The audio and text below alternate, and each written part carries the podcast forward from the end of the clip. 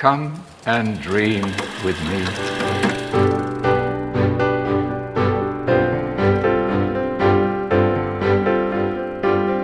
Hello, welcome to What Do You Want to Watch, the Explosion Network's premier media podcast. Every fortnight, we get together to talk about movies, TV, and online content, and help you answer the question: Who would have expected an envelope would become the biggest talking point on in the pop culture world this last past week? Not me, but you know, here we are. Paul Rudd meme. Uh, I'm your host Ashley Hobley. Joining me today, Dylan Blight. I don't get it. Wait, you didn't? You don't know about Envelope Gate?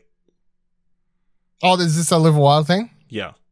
Okay, yeah. I don't know what the the gate part is, but what's the gate part? So, so she's on at CinemaCon, which we'll talk about later. Uh, doing yeah. talking I about like I know the story, but what's the like? Why are they calling it? because it's envelope? like it's a totally random thing that somebody did. Someone served her papers very- from Jason. Sudeikis yeah. at at CinemaCon. He had a full badge and accreditation to do it to to be at CinemaCon. And, like people are freaking out about how this happened. I guess. he's just committed to his job. You know, But how how much planning beforehand would you have had to do? Like, when was the cutoff for like going to CinemaCon? he just covered all these. uh You know, he just bought a ticket for all the conventions in case you'll turn up. I don't know. It is weird, yeah. That's it was a very weird story. uh, that you know caught, captured people's imaginations for at least a little while. All right, on today's episode, we'll be discussing watching our watch history. We'll be talking about some news, including what would happen at CinemaCon, giving some thumbs to some trailers, and talk about this week's top three. Uh, Dylan, how about I let you kick it off with you know your favorite show, back, Better Call Saul, Better Call Saul. the final season, final season. part one. Yeah, they're doing a Stranger Things. um, I mean, look, so we're three episodes in as of no, this comes yeah as of recording. Um, it's phenomenal. I feel like look at this stage, I usually wait until a show's finished to say you know like give it the the full look back. Did it wrap up well enough? Did it ruin itself in the finale? I have full faith that this show won't. So yeah, I mean, I think it was around season three or four where I was like, you know, this show could be better than Breaking Bad. No, we're at the point where this show is definitively better than Breaking Bad. And of course, I'm not shitting on Breaking Bad. Breaking Bad is one of my favorite shows of all time. But I definitely feel like Better Call Saul is just like they took everything they learned from that show, especially, you know, by the time these people got the the core, you know, writing producers, everyone just got so much better at telling story that by the time they get to this show, they're just so much better at it. And you get this uh, phenomenal product where it isn't it isn't about Breaking Bad. It isn't a spin-off for the sake of a spin-off, even though they've confirmed that um uh fucking Bryan Cranston and Aaron Paul I forgot his name for a second, I'm so sorry. Bryan Cranston and Aaron Paul are apparently showing up this season at some point that was already uh revealed, which I don't know why that needs to happen, but um we shall see how that goes. But Because yeah, crossovers. Ah, the the the reason this show is so good is because the character of Jimmy McGill was from the get go so much more interesting than he sort of had any right to be based on how he was in Breaking Bad, which was just a, a slimy screwball lawyer. Um, that was very entertaining as a side supporting character. But when they announced they were going to do a spin off, it was like, how could this character carry a, a story? And it was because they worked backwards. They, they crafted such a, um, a great and unique background and story for him. But it's all the side characters that are being introduced and seeing how their stories are playing out. Um, and going to wrap up. And I still, there's a bunch that, um, have or are about to, I guess, and they're going to look to cap off some storylines and whatever else as we move to towards the finale of um, this this show. Um, but yeah, there's a bunch of other characters that we still don't know exactly where they are because they're not in Breaking Bad or never hear about them again. Um, and then the most interesting thing, again, I'm just not talking specifics for spoilers who people who may not have started season yet or whatever. Um, but the uh, each season previously would start with the with a black and white uh, bit at the start of the season, which was actually taking place after Breaking Bad. So it's with Saul slash Jimmy post Breaking Bad, where he's sort of pretending to be this other character in like this uh, donut shop or whatever. It's like a Wendy's or I can't remember what it's called. But um, these always played out these sort of black and white vignettes showing you what's happening. And the thing was always like, well, by the time we reach the finale of the show, I wonder how much we'll see of those. Interestingly, this season doesn't start with a black and white um, vignette to look forward at what's happening to the character. So it just makes me wonder if we're going to spend a bit more time in the the fres- future or present or however you want to look at it of the Breaking Bad universe timeline some point here. Um, but yeah, no, uh, Better Call Saul is one of the best shows on television consistently. Definitely been one of my favorite shows, and I'm very keen to see how everything wraps up in the next uh, 13 weeks. I think it's 16 episodes or something like that this season. So yeah, keen, keen, Well, keen. there's Great. a, br- there's a break, right? So That's true. So over like- the next, I don't know, over the next few months, whatever. the rest of this year, I don't know. forever. Who knows? It's good to have something weekly to watch that I know will be fantastic. You know, Time to look I consistently know that there's always going to be an episode of a TV show I can look forward to watching that I know is going to be great. And that's what this show is. All right. Uh, so I've been to cinema a few times this week. Uh, I went and saw The Northman, the latest film from uh, the Witch and Lighthouse director Robert Eggers, uh, in which uh, Alexander Skarsgård plays Amleth, uh, a young Viking prince whose brother, his father, is brutally murdered in front of him by his uncle uh, as a child, and is sworn uh, to avenge his father, save his mother, and to kill his uncle. if you've seen the trailer, he like it's a it's a thing. Um, so this is actually based on the legend of Amleth, which was a Viking folk tale, or you know, could have been a real person. But that was the inspiration for Hamlet for William Shakespeare. So if you've seen Hamlet, any version of Hamlet or The Lion King, you probably have a good idea of where this story is going. Um, I really enjoyed it. I think I gave it a nine over on the web, uh, over in explosionnetwork.com and said engaging from start to finish. Robert Eggers delivers a fantastic Viking epic that is bigger than anything he's done to date, but loses none of his vision he's displayed in his previous films. Unlike anything else being released in cinemas at the moment, The Northman is well worth your time and money to see on the big screen. I think you know it is a very dark and like uh, brooding film to a, a degree. Like uh, Amleth is not exactly a person you can you. He's not like a super. He's not your Captain America like hero that you can like go go along with. Like one of the opening scenes is he's become part of like a Viking raiding group, and they like attack a like village. And once they finish pillaging them, he like sits by as the other Vikings like round up all the weak people that they can't like become slaves and children and stuff chuck him in a house and like set that house on fire. So I mean, it's it's uh, he's not someone you can exactly root for straight away. Uh, It's not the rating you see in uh, Assassin's Creed. No. uh, it's like whatever. full on. Valhalla. Yeah. Val- This is very Robert Eggers is very well known for being very authentic uh, and historically accurate. Uh, so this is very much the case here. Uh, but yeah, obviously, you know, he gets wind that his uncle is he's lost the kingdom that he stole from Amleth as a kid, uh, and has gone up to like Iceland. So he smuggles his way there, pretends to be a slave, uh, and kind of infiltrates his uncle's village and like goes about making his life a living hell as he uh as you learn he's been fated that this is something that is definitely going to happen it's like um yeah really interesting uh very violent at times like there is some pretty gory shit that happens in here uh it- it's definitely a film that doesn't like hold your hands a lot it's like even though you you have a general idea of where it's going, it doesn't give much explanations as to why th- certain things are happening and that kind of stuff. Uh, fantastic cast across the board. Nicole Kidman is one of the best monologues of the year. Uh, like astounding, uh, really impressive. Um, like great sword play. Uh, it's like yeah, fantastic. I really enjoyed it. You know, if you can go see it, go see it. Uh, so that's The Northman playing in cinemas now. Also went and saw After Yang. So this is the latest film from uh, director Kogonada, I want to say, uh, who did previously Columbus, which can't find anywhere, can't watch anywhere, can't can't download, can't stream, can't rent, can't buy anywhere here in Australia, as far as I can tell.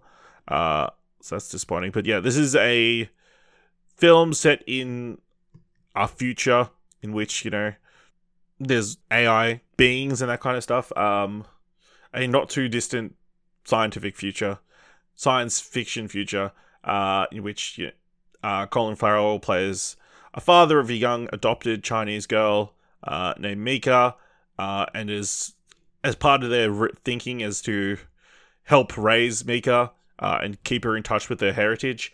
Uh, Colin Farrell's character and his wife, played by Jodie Turner Smith, um, they bought a robot uh, that was classified as Asian to help raise Mika, and like from a company called Second Sibling.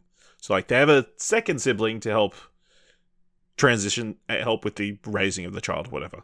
Um, during the opening credits, in which they're uh, doing competing in like a family dance synchronization competition, uh, Yang the robot stops working, uh, and you know it's a the story kind of follows them, uh, the you know trying to get him repaired and then learning that he is a special model who had a special camera installed in him that was taking cap capturing like three second moments every day and that kind of stuff. Uh, and then Colin Farrell kind of looks into his memories and that kind of stuff. It's it's very a very contemplative film. It's not like a super plot heavy movie.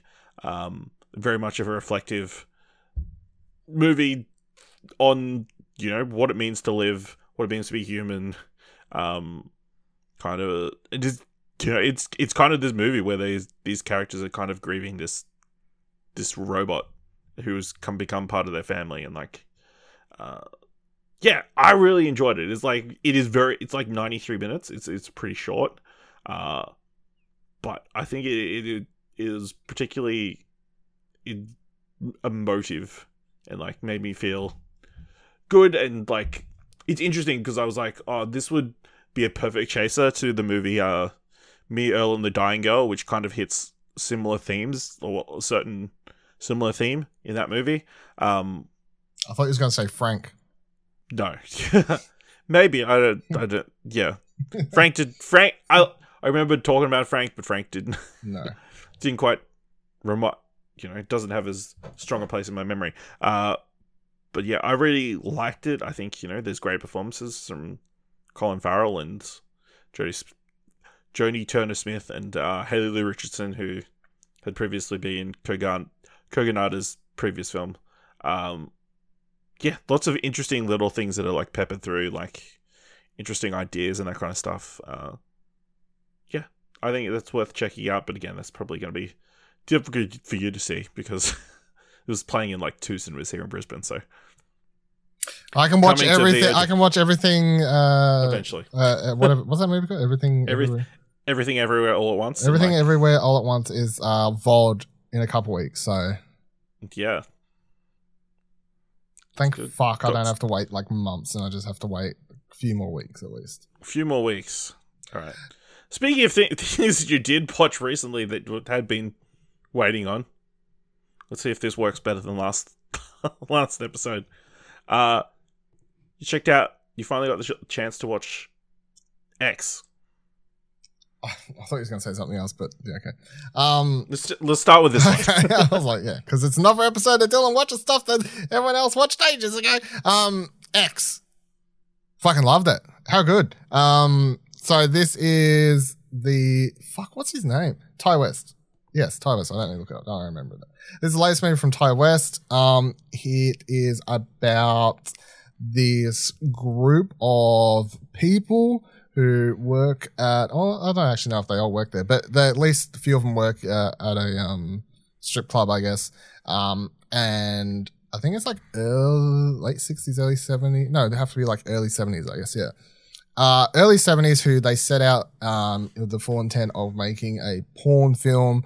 Um, there's a lot of discussion in the in the in the movie about you know like this is the future, like people watching porn on home video and like you know this sort of which is quite funny to um, to hear. uh, the guy who they've one of the I guess friends or something I don't know. Um, they've got this like sort of younger kid to be the filmmaker and he's like t- the director and he's like talking about you know i don't want to make porn that's just like people fucking like i want to make it like cinematic and he's like talking about all these directorial things which is quite entertaining but um so they set out to this uh how many is there one two three, i think it's like five i guess six maybe um the they set out to this farmhouse uh, where the main character, oh, fucking hold on find his name because he's so good. I actually hadn't seen him much before.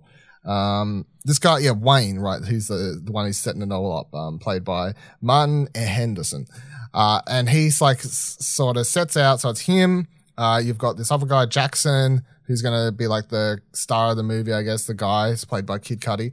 Um, then you've got Brittany Snow, um, playing Bobby Lynn. Most people would know her from, uh, the Pitch Perfect films. Uh, Jen- Jenna Ortega's in it as Lorraine. She's like the partner of Owen Campbell's character RJ, who's the director kid I was talking about before.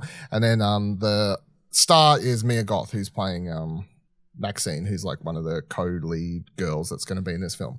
Uh, they set out and they're going to, they've organized to pay this older dude uh, to stay at his farm. Uh, he's got like a spare like house or whatever out in the backyard, like sort of separate, and then paid to like rent it out or whatever. Of course, they don't tell them that the reason they want to rent this, out is to film a porn movie there. They just say that they, you know, just want to stay there or whatever. And he's very weird when they get there.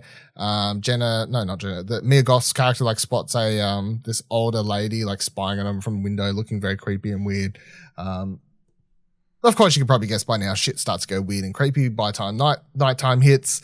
Old old ladies like creeping around butt naked for spying on them, doing God knows what. Um, she spots them filming one of the porn scenes, and then sort of shit goes weird from there because she's let's I know. That's the easiest way to put it. She's not a fan of what she sees. Let's let's say it that way. But there's more to it than that. Um, it's really entertaining. It's like a B. Of course, it's like got this B grade film done on purpose. Um, the editing I really really enjoyed. I think it's like it'll constantly sort of do this weird intercuts to other stuff um, that sort of gives it this whole sort of grindhouse sort of film uh, aesthetic. The cast is all fantastic. Like they're all very lively, full of personality. This is a horror movie where you actually don't like dislike any of the characters. Like they're all pretty fun and and great to hang around. Um, everyone's really great. It's shot really well. It's not shot like a B grade movie, although it has that style. Like it, it does have a lot of really good cinematography and, and stuff like that. Music's really great. Um, and yeah, the, I mean, if you watch the trailer, like the trailer is fantastic. Did you ever watch the trailer for this? Like this, did we talk about that? Not here. I can't even I Don't remember. think so. Yeah, if you sh- you should watch the trailer because the trailer's just like it's cut and edited so well. Like it's got this like the music that kicks in is like and then by the time you get to the end, it has um because the movie starts with these cops showing up at the house like like twenty four hours, and then it goes back twenty four hours, and there's you know just like bloodbath everywhere and stuff, and these these sheriffs like trying to work out what happens, and then uh, one of them like pulls out the they show this in the trailer where one of these detectives runs up or whatever and finds this camera and like asks the detective like what do you think's on this, and they, they use this great line in the trailer where he's like some fucked up horror picture. Like it's like such, it's just like, and the way they edit into the trailer at the end is fucking fantastic. But, um, I love this and there's a prequel coming out, which I'm very keen for. And I just love the whole background story to this, which is that, um, they went and stayed at, um, they filmed this in New Zealand because I guess uh, a lot of movies were filmed in New Zealand and Australia last year where people could sort of do stuff, I guess. But um, Yep. had to do the two week mandatory lockdown to film everything. So the cast and crew and everyone, um, much like in the movie The Bubble, which I don't suggest you watching because it's horrible. Um, although I want to watch that anime one, Bubble. I don't know what the difference is there, but so I haven't watched that. Anyway, that's finally out. Side note. One's an anime and one's not. Yeah, yeah, yeah. Um, the while while in lockdown, Ti West wrote a script for a prequel, um, to this, which is about the um the the two older, I guess the the older characters, I guess, and like what leads them to become the people they are in this film and the background to that. Um, and then because everyone was already there, was like, hey, do you want to like shoot this? And then everyone apparently was like, yeah, fuck it, let's go. And they've they've already got like the house. Um, and but the trailer originally played for that at the end of this in the cinema. It's not at the end of it on VOD or rental or buy or however you do it, which is sort of annoying. I did manage to find it online, even though they keep trying to pull it down. I guess they, they don't want the trailer out because it's not an official trailer. It was like an after credits trailer thing, um, which is annoying. But um, I love how they're using the same place in the in uh, you can see. However, this movie primarily takes place at night, and in the trailer for the se- the prequel, which is just called Pearl, it's uh like shot very like lively, a lot more color and everything like that. It's like I can sort of appreciate the fact that they've made the just the the use of that time and like who's there and what they can use. Like I sort of love that from a filmmaking standpoint. And then you can see some of the people in the trailer um, who are actors in this movie playing different characters. So it's just like it's one of those things. It's like oh fuck it, let's just. Um, so I really quite enjoy that um, idea. Um, but yeah, X is fantastic. If you're a horror movie fan, I highly suggest it. All right. Well, let's talk about the other film that you finally got to watch. Uh, the Academy Award nominated Licorice Pizza. good, not great. Like, um, I feel like I don't want to spend too much on this because it's, it's like I've watched it ten years after it fucking come out at this point. Yeah. I- well, I'm going to be talking about some movies we watched 10 years after they come out, so don't worry. That's true. Uh, but it feels different when they're actually older and not just like you know you're, you're six months late to the party rather than like it's two years later and at least it's like oh I remember that film. Um, I feel like um, so Cooper Hoffman's really great. Um, what the fuck's the girl's name? Alana Haim. Lana Haymock. Yeah.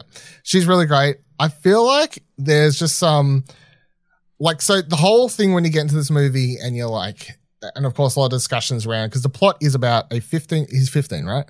I think. Yep. 15, 16, whatever. So it's a plot uh, about a 15 year old guy who, at the very start of the movie, tries to hit on this girl who's like 20, 21, whatever she is. I don't actually know. Anyway, she's in her 20s. Uh, and then the movie becomes about their uh, relationship and therefore. Now, this is already, I know, like a big discussion point in like how goes, like what's weird. I think the movie sort of does everything almost right because any scene where like it's weird between them or try like it's just always him hitting on her. She never hits on Reciprocates. reciprocates. However, without getting into spoilers, I will say I did not like the ending at all. Yeah.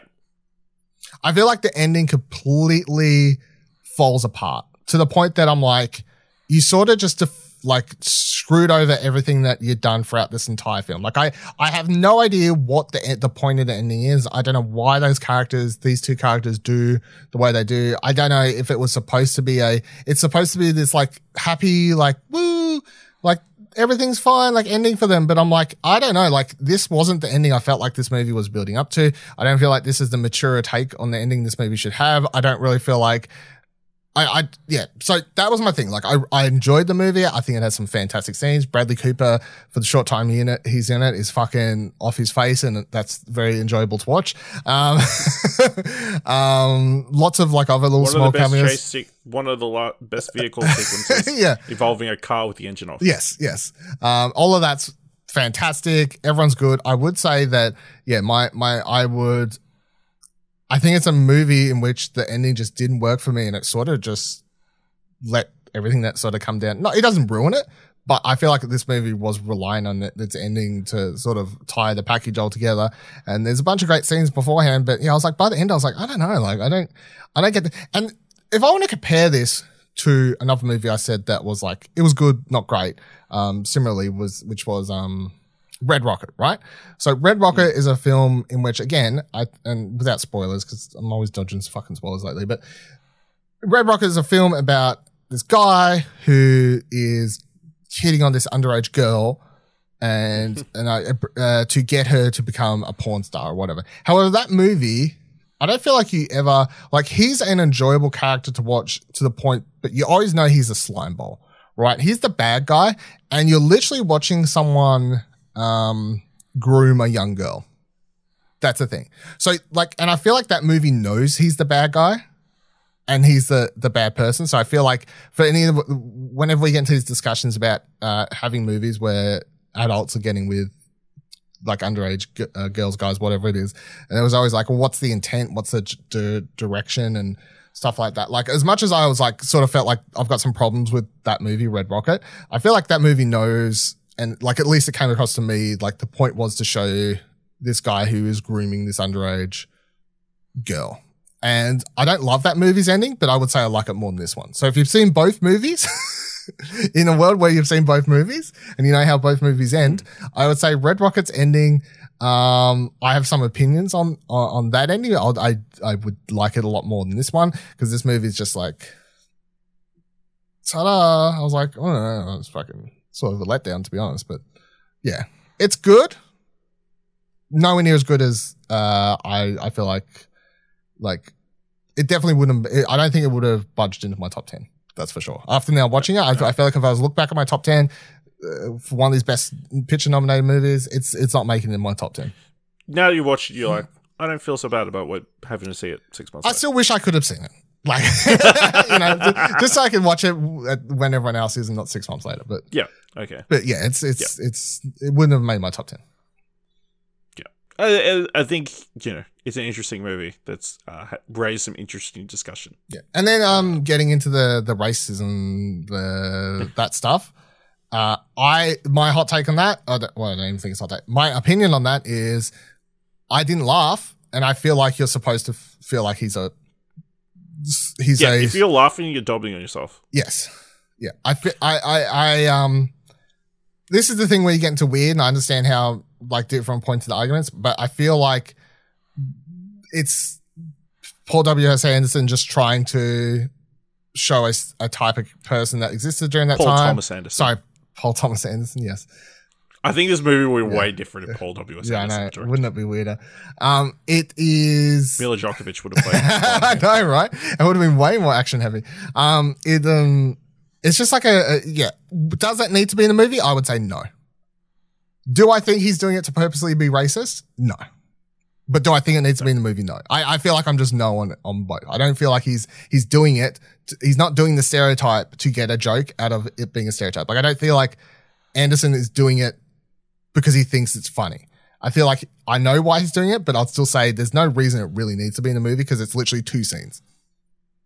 Yep. You know what I mean? Yeah. So that's my thoughts on Alright. that. The other discussion point. All right. Uh, so I watched the first episode of The Offer. So this is the TV show about how they made The Godfather.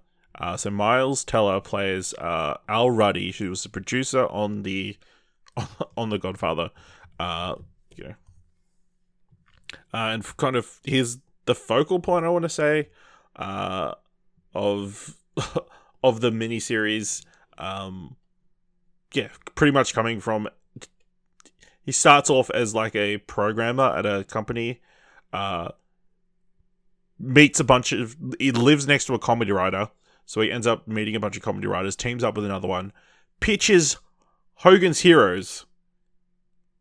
Hogan's Heroes gets picked up, and then he decides, "Hey, I want to get into movies because you know I always love movies."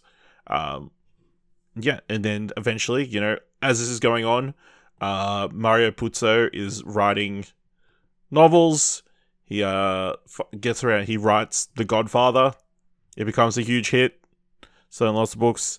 Uh, Paramount had optioned the book uh very very early, uh, and you know they just they put Al Ruddy on to produce The Godfather, uh, and kind of follows the all that happening.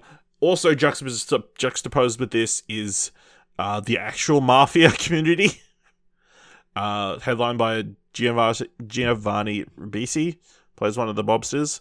Um, they're not fans of The Godfather, so their thing is they don't want this movie to get made because they think the book is making fun of them and that kind of stuff. Um, so yeah, that's kind of the setup for this. This move, this first episode, like moves very quickly. Like they don't have a clear distinguishing time difference. You know, it just jumps forward years, uh, potentially. Like, uh, Puzo's like, hey, I need. It takes me like six years to write a novel, uh, but then like one minute he's coming up with the idea, the next minute the book's out for a year, and that kind of stuff. So, uh, I feel like that's a bit of an issue, but I'm enjoying like the not knowing the massive backstory of how this movie got made and that kind of stuff. Um, I think it's interesting. Uh, they've got, uh, but yeah, it moves along at like a fast, at least in this first episode, at a very fast clip. Here's my. So I want to watch this now. Yes. The one thing that I was like, mm, the one part this could fall apart in my mind, the casting of Francis Ford Coppola. I would, Where they've got Dan Fogler. yeah, Dan Fogler. I could not. That was the one. I was like, mm. so how's that? It's okay. I mean, um, I haven't seen many interviews with like Francis Ford Coppola, so I can't really compare. He's a very But, uh, serious speaking person. You know, Yeah. So, obviously, yeah, it, it he's certainly doing a take. okay. I would say. Okay. Um, so it, I I would recommend watching the first episode because obviously he shows up in the episode. He shows up at the end. Okay. Uh, starting the coming in as the director of The Godfather. Um, but yeah, I'm it, I'm keen to like keep watching. I do enjoy shows set around Hollywood uh, and that kind of stuff. You definitely got the vibes of uh, of early Hollywood. There's like totally random stuff. Like Al Al Ruddy's first film was uh, starred Robert Redford, so he has to convince Robert Redford to be in his film because apparently at the time he was being he's working for Paramount, but apparently at the time Robert Redford was getting sued by Paramount, so he wasn't keen to jump on to the project Al Ruddy was trying to make, uh, and that kind of stuff. So yeah, lots of interesting like little things here and there, little weird cameos and that kind of stuff from different famous people and that kind of stuff. So uh, yeah, this is on Paramount Plus, I believe, but I read somewhere that the first episode is free. You can just watch it. Uh, somewhere, but uh, yeah, I think On Paramount Plus or- up. on Paramount Plus. I think. Okay. I was about to say that's not a bad idea if they want to get more subscribers. I guess. Uh, yeah. So the I think there's three episodes out now, and they'll probably release It's weekly now. I think. weekly. I, would assume after that. Uh, yeah. So there's ten episodes in the miniseries. So yeah, definitely keen on watching more of that. Uh, all right. So I, uh, so I finally got. I watched the unbearable weight of massive talent like a couple of days after the well the day the last episode came out. Mhm. Obviously, this is the Nick Cage movie in which he plays Nick Cage, uh, who's you know struggling financially, struggling to get roles. Uh, agrees to go to uh, a million dollars to show up at a party for a rich uh, Italian businessman, Mm. played by Pedro Pascal, who's a super fan. They become best buds, uh, but it turns out that Pedro Pascal's character might be a terrible uh, warlord who has uh, kidnapped a President's uh, daughter. the daughter of a president's daughter. Plot of Resident Evil Uh, 4. you know, so Nick Cage is recruited by the CIA to spy on Pedro Pascal. You know, and shit happens. Super enjoyable, like a lot of fun. Uh, Pedro Pascal's really great. Nick Cage is really great. We've all seen the Paddington thing now. It's great. How good. uh, I, I hope I didn't set it up too mad. Like, I was like, you know, setting up going in, but I mean, it's the punchline to the joke. It's so good. And, you know, they they utilize it very well. Um, yeah, it is someone who had not seen many, you know, Nick Cage. Cage films. It's like you could follow along. It did really matter. I don't think there was much. I don't feel like you need like- to have watched Nick Cage movies to find this funny, but it, you'll f- get a little bit more out of it. Is how I would. I think you know when they go into that cave His his uh, room. memorabilia. Yeah, yeah. Yeah, the fanboy room. There's I stuff think that's spot. the only one. You can spot some stuff in the background. Yes. But last episode we did top three Nick Cage movies you should watch Mm. uh, to prepare for this movie. After watching it, all mine completely wrong. You should just completely forget about what I said. Actually, I think that there might have been one or two National Treasure jokes, but other than that, uh, yeah, completely disregard my list. But Dylan had a very good list. Uh, that I watched all three films the day before I went, so Did your homework. I did my homework. I watched Raising Arizona, obviously the film, the Coen Brothers film, Mhm. starring Nicolas Cage, uh, Holly Hunter, Hunter? I want to say Yeah, Holly Hunter. Hunter, in which you know he plays a criminal, career criminal, uh, who you know Steals a baby. falls in love with Holly Hunter's Hunter's police officer, and you know they're unable to have children of their own, so they steal a baby from a furniture salesman who had quintuplets. Yep. You know, Don't need as it. you do. Because she they didn't need one. Like they had enough. No, they they had enough. They had more than they could handle. So I mean, they were really doing the right thing. Uh, yeah, I really enjoyed it. You know, super. It is very uh narration heavy, more than like any other film nowadays would get away with. Mm. Like he talk, Nick Cage is talking a lot But it's in good. this movie, but it's good. It's it's it's crazy. It's definitely a Coen Brothers movie of that ilk uh, of their comedy types, uh, in which you know totally random shit happens, like a bounty hunter on a motorbike. Uh, well, that's not That scene at the end though, the bat like where they're on the highway and the baby and I think about it often. I, I really like this movie. I don't know. I, I even before this I would quite often like it, you know, like sort of lost films or films that people don't think about often. I'm always like Raising Arizona. Like it's fucking I think it's very, very funny. Uh, yeah, so I really enjoyed that one. Then I watched Face Off, Mm. John Woo film starring John Travolta, Nick Cage, which Nick Cage plays a crazy terrorist, uh, over the eccentric terrorist. John Travolta plays the head of the some secret police organization. Does it's not really clear. Doesn't matter. Uh, he captures Nick Cage, but Nick Cage uh, is in a coma, but has set off a bomb somewhere in the city. And the only way that he'll be able to convince Nick Cage's brother that where the bomb is and be able to tell everybody is if he takes Nick Cage's face, puts it on his own face. Uh, you know, as a this special futuristic surgery so, you know, he becomes Nick Cage. He looks like Nick Cage, goes into prison to get this information, but oh no, Nick Cage woke up and now he's uh, forced the doctors to put John Travolta's face on his face. And then, you know, he goes to the prison to see John Travolta in Nick Cage's face. They have a face off. Mm. Yeah. I this uh this was this this was alright.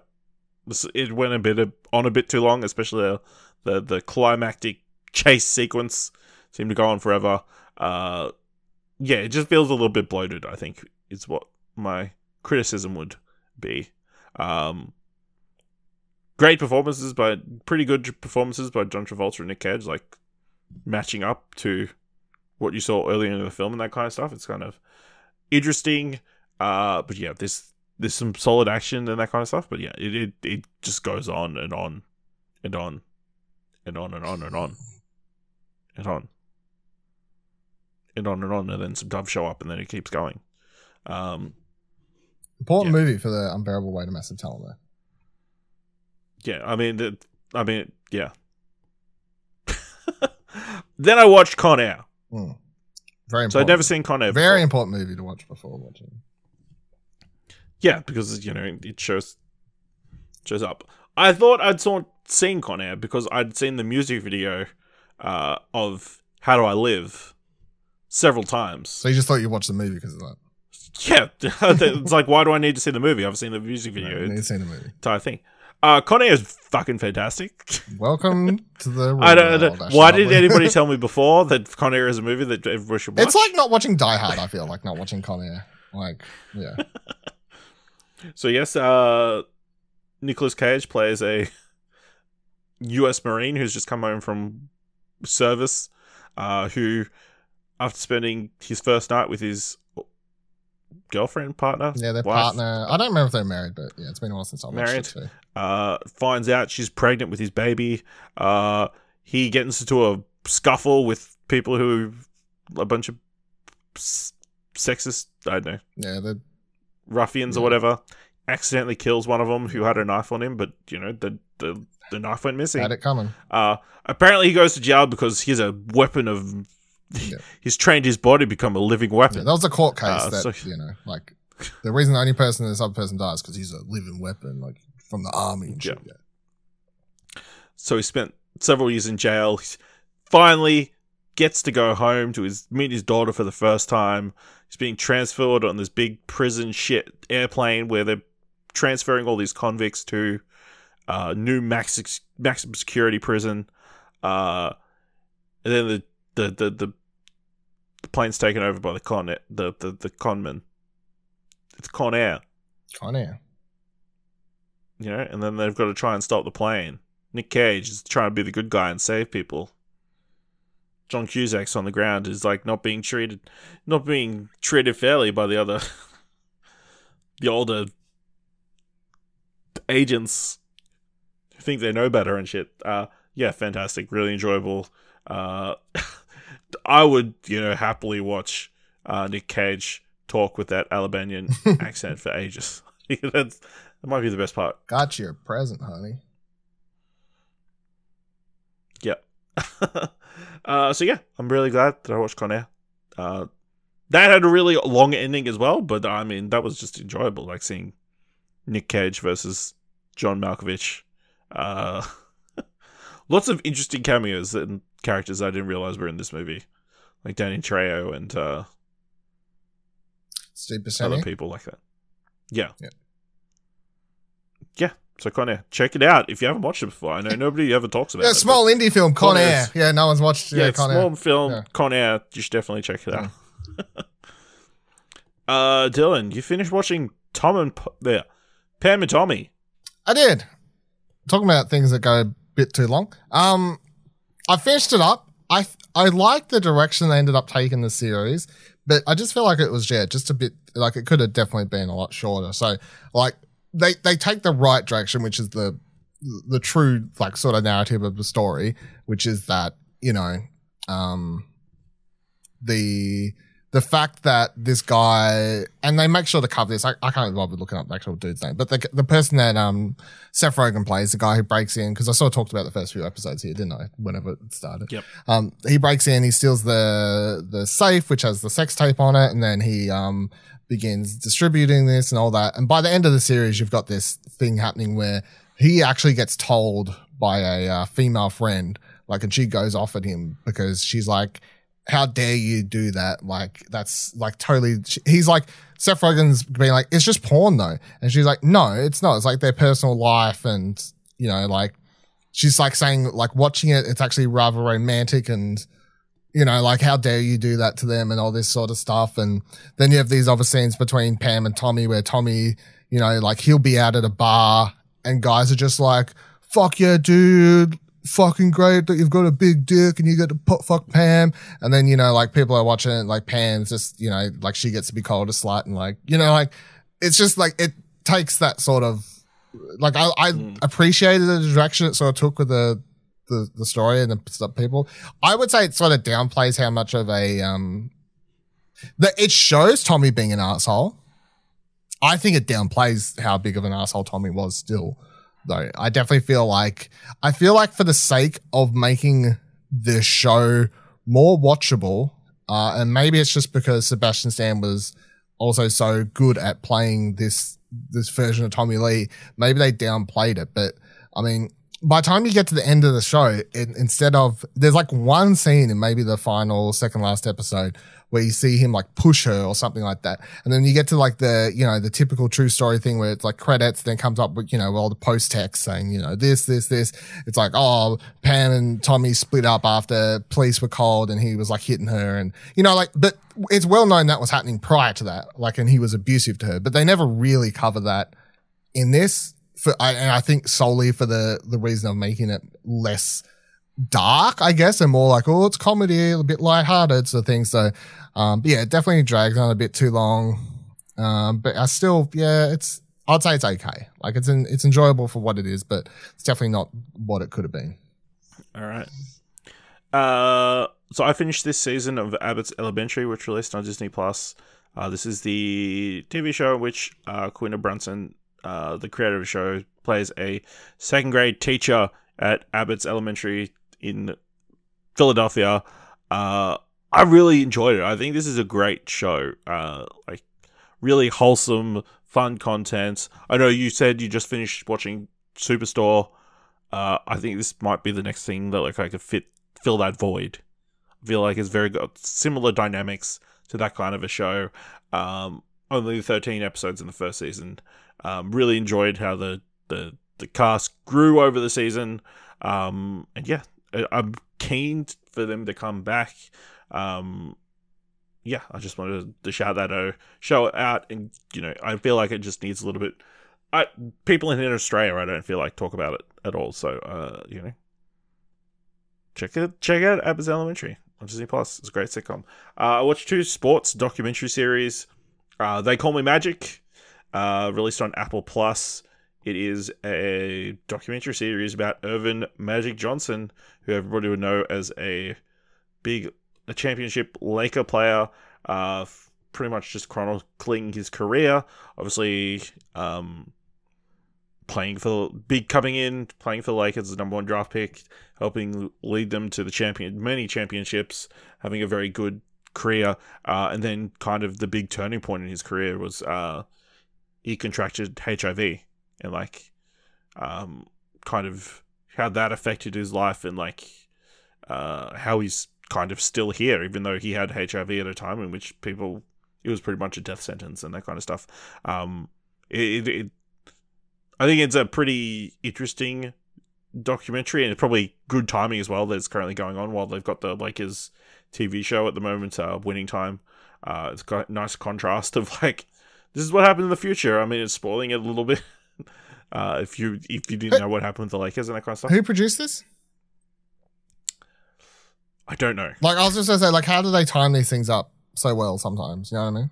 it's, just- it's like they're made in Uh, yeah, but maybe. I mean, They're not because I I, don't think it's the same. It's not the no, same. it's it's obviously that's a HBO thing, Yeah, so this is so- it's definitely not a thing together. yeah, it's just it's interesting sometimes. this is I feel like this was something that was put together on the back of the success of The Last Dance and like yeah, yeah. so the popularity of that kind of stuff. Uh, but yeah, obviously him touching on like he he was not a very uh he slept around a lot and did a lot of partying and that kind of stuff and like it doesn't shy away from some of the darker elements of his story uh, and also talks about some of his post uh post basketball career like he got into theater like building theaters like movie a movie theater chain uh and that kind of stuff. So yeah i i think you know an interesting documentary if you're if you have any interest in basketball and that kind of stuff.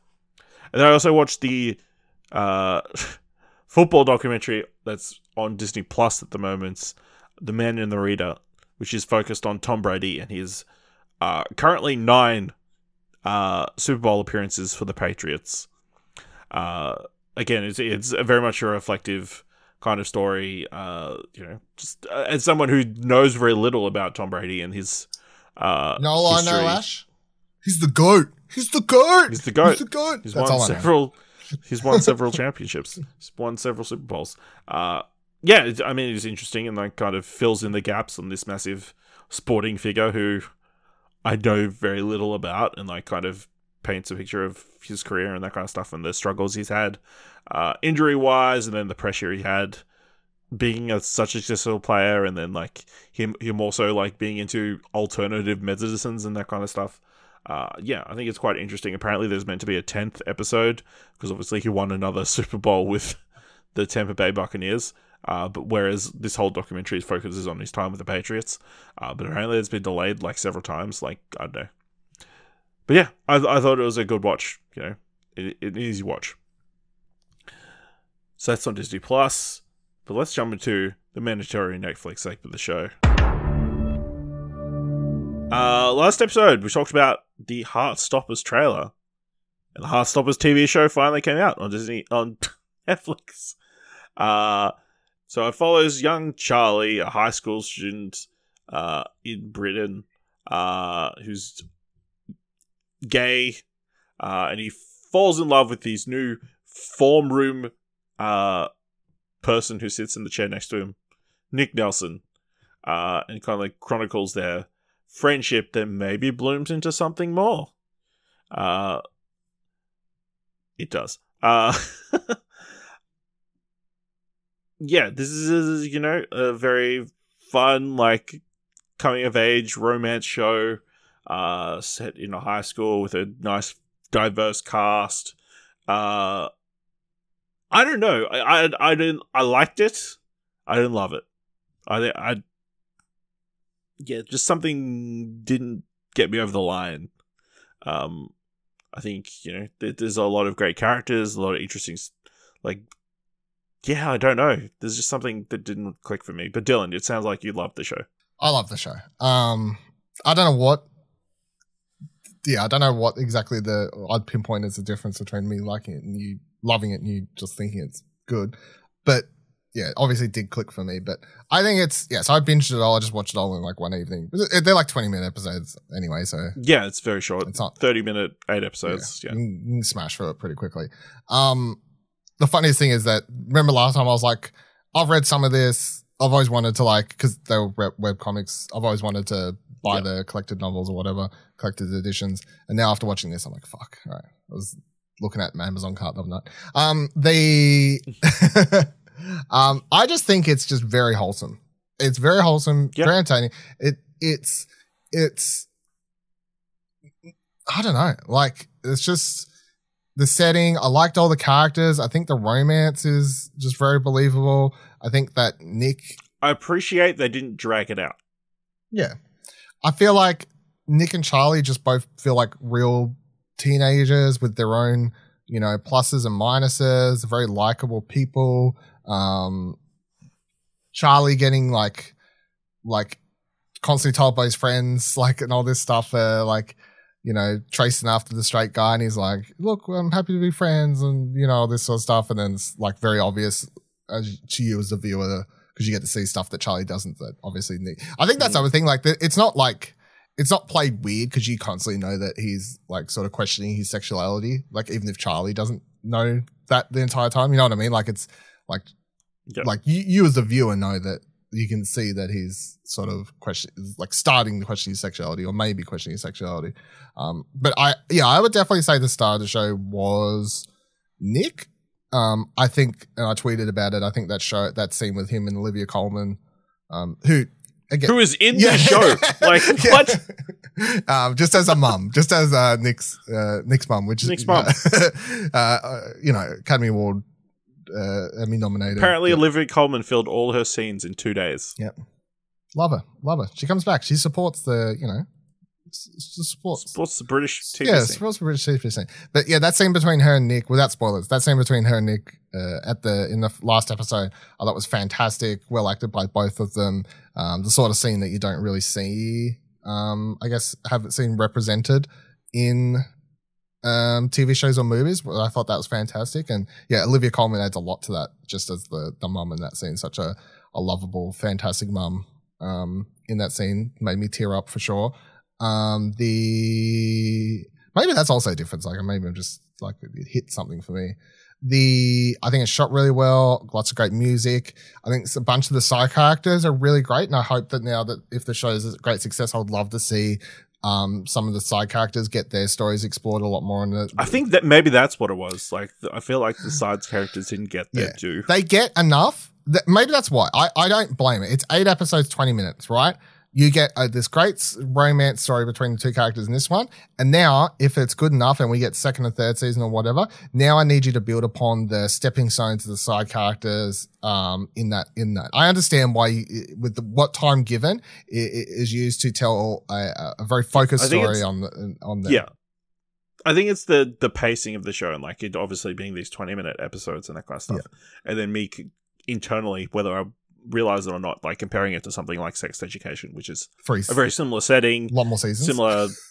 Yeah, yeah, but they I like bet you if the you go episodes back, were like I bet you if you long. go back and watch the first season, even then you'd be like, I think I pretty much, I probably did say it. Yeah. just took me a little while to click into it, but yeah, um, yeah, I liked it. Uh, I, you know, I really hope Tao and uh Elle Al get together. You know, Yeah, because they they they they're they're they're the will they won't they you will they won't they, and that, and that's great, and that definitely needs to be built upon. But then you have the I'd have to actually look what his name is. Um, uh, Isaac, the other friend, right? He's definitely like he's there.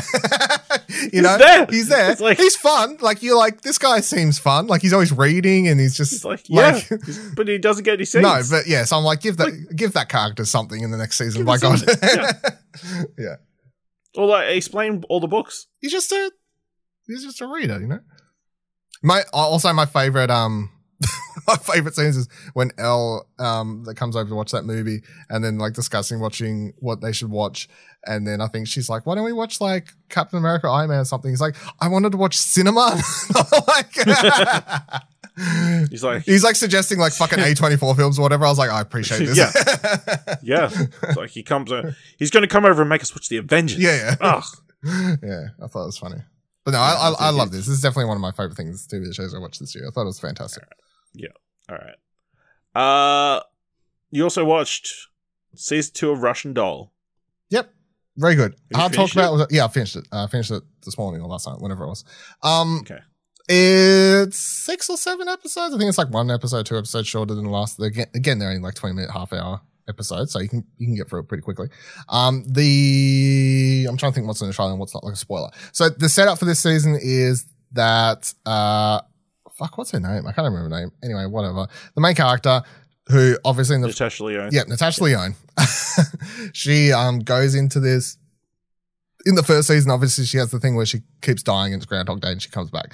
This season, they they everything's fresh. It's new. It's exciting. It's it's not trying to retread, do the same jokes. So this is like sometime later after the first season. Um, she gets on a train uh to go home. Um, anyway, she walks out. It's like 1970.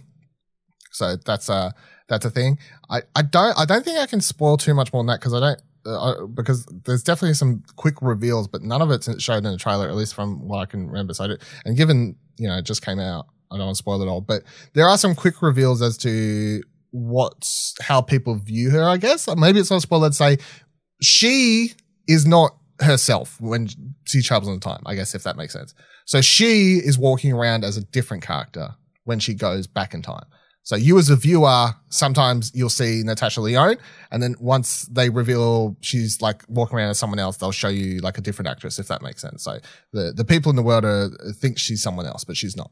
Um, the uh, bunch of other people in this are fantastic. Uh, Copley, Shart, Copley, who most people, I guess, uh, you know, most famous District 9, um, is really good in this, a lot of fun.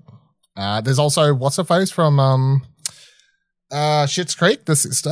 I can't remember the actress's name. She's very good in this as well. Um, Annie Murphy. Yeah, she's very good in this. Not playing anything like the same character, but she's also she's very very good in this. I quite enjoyed her in this. Um, but yeah, the the jokes are so funny. I mean, just watching the first episode with Natasha Lyonne and just having that character, even though I only just watched the first season, but like uh, like the time difference and knowing that it's like been years and she just feels like she slips straight back into this character and it's such an enjoyable character. Like she's trying to quit smoking at the start of this season and like she's in a bar or a restaurant at the start before everything starts to go wrong and um she like chucks a cigarette in her mouth and someone's about to tell her off for smoking and she's like, No, I just need to like I just need to chill and then she's like goes to like she's like standing there waiting for the train with the cigarette hanging out and just like the way she like subtly like pulls out a lighter and brings it so up and then like pulls it away like she's fighting with herself. There's like so much like weird like uh, just simple jokes I guess happening at, at all times. But like much like the first season, everything builds towards a uh, dramatic finale that's actually built on um drama, not jokes. Much like the first season reveals that to do with characters and, and stuff like that. And uh, um, I thought it was great. I thought it was. I again, it's like, do we need a third season? No. Did you need a second after the first one? No. But um, but I would say if this is it, great. Two fantastic seasons. Definitely really enjoyed it. All right. Well, that's everything I watch history. Let's move into some film news. And Dylan CinemaCon happened Yeah. last week. Uh, movies are back. Uh, I think you know. Uh, lots of things to be excited about. Lots of people, a lot of all the cinema, go, all the cinema owners, super happy about how the pandemic seems to be over. Things are getting back to normal. Uh, I think one of apparently like one of the like lead people was like, "Yes, cinemas are back." Piracy is done by all these people who are doing like drug deals bullshit like that. It's like really weird. uh, Dylan, so, what do you think was the biggest news at a CinemaCon? Um, fuck. My uh, Avatar, I guess, is what I've seen posted the most around. Avatar, probably. Yes, so we got our first look, or they got their first look. I was So going to say, if for all these know- news stories, it's like people have seen stuff. People have seen stuff. People have seen stuff. I mean, images from Avatar have That's true. been leaked. Yeah, and the So, trailer we should be talking about. trailer, hopefully, talk about next Yeah, episode. it should be out because on It is Wednesday. releasing in front of Doctor Strange, the Multiverse Madness. Uh, but yeah, for the people who don't know, CinemaCon a big uh, expo for the theater owners. They go there. The studios come out and tell you the different things they're going to be releasing in the year. It's the movie equivalent of what E3 once was. Yeah, so it's theater Uh, owners and press, and so you, you're trying to sell Yeah. to people, and you're trying to have press write about your product. Yeah, it's what E3 was. Yeah, yeah, Uh, so yes, Avatar 2. It's still happening. Crazy. It is actually happening. yeah, crazy. Uh, so yes, it's Avatar: The Way of Water, and uh, it seems to be Avatar. This time they're going to swim.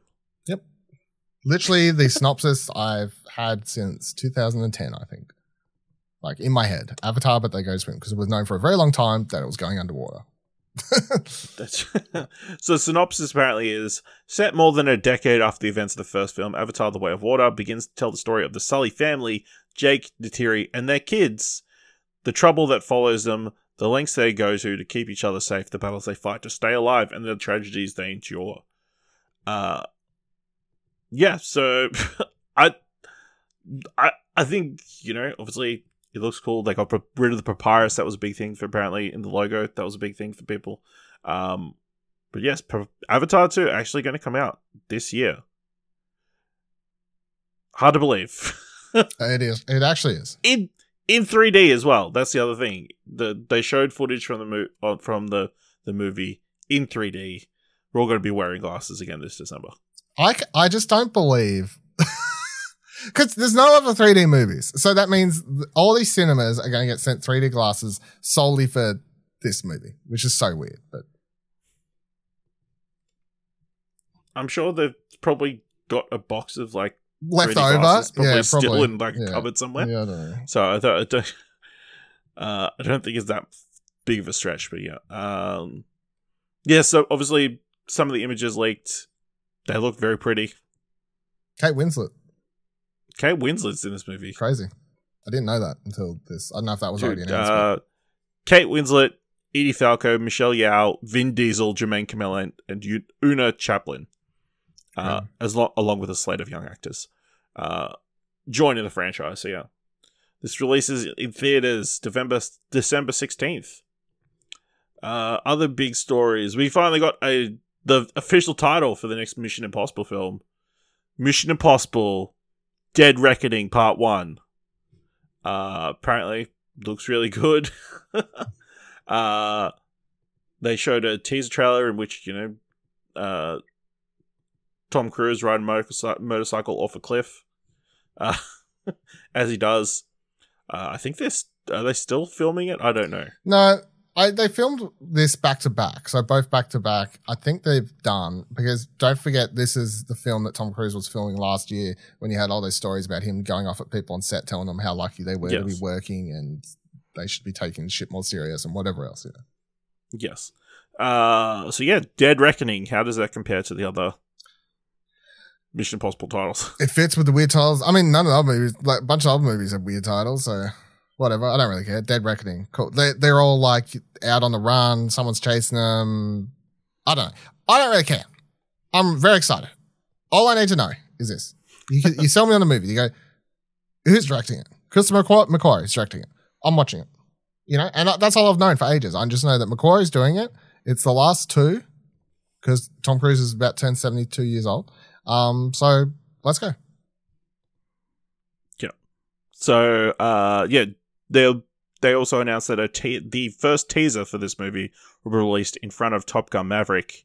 Uh, speaking of Top Gun Maverick, that was really that was screened in full at CinemaCon, and it's been gotten nothing but rave reviews.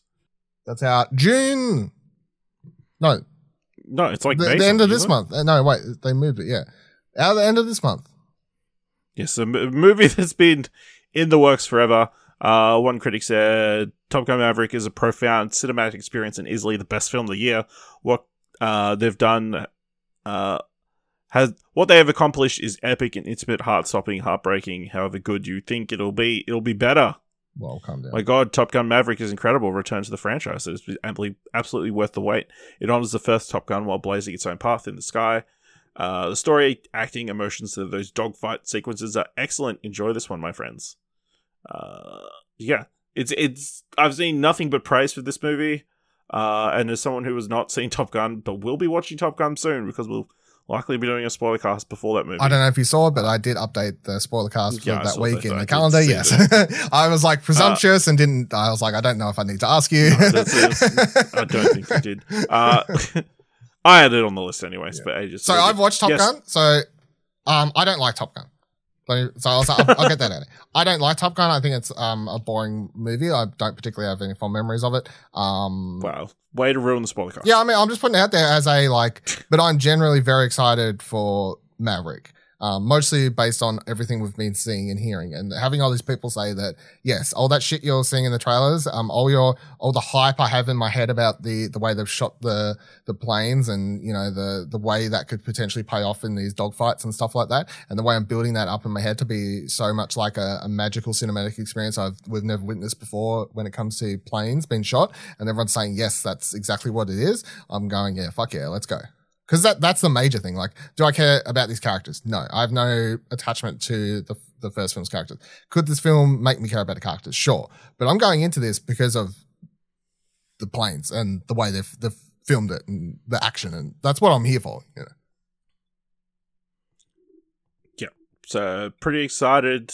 Uh, yeah, it sounds like it's fantastic. So look forward to that later in the year. Uh, we get our first first look at Margot Robbie as Barbie. Uh, let me like- tell you, Looks like Margot it's Robbie. Interest Margot Robbie. It looks like Margot Robbie. She's in a pink Cadillac or whatever.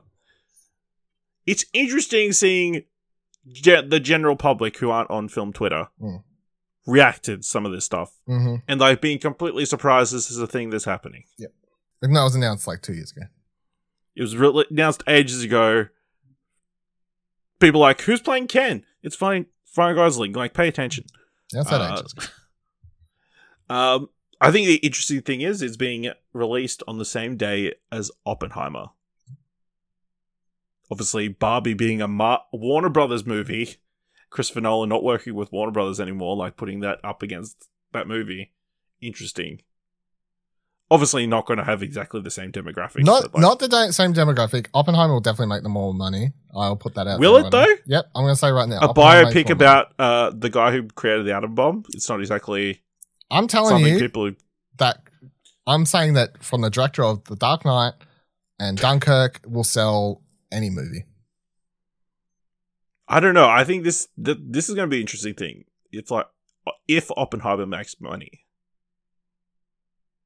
Obviously, I don't think it's on the same budgetary scale as those other movies, but it'd be pretty close based on the star power of, this, of all the money they're paying for cast. It's funny though, because they're just shooting that um Yeah. now. Uh, Barbie, did they s- finish or are they still shooting? I think they're shooting. They're still shooting. Um, either way, I'm keen for both. Obviously, they're both fantastic directors in their own right. They're very different films, very Yeah. different core audiences. Um, I would say general film fans should be excited for both.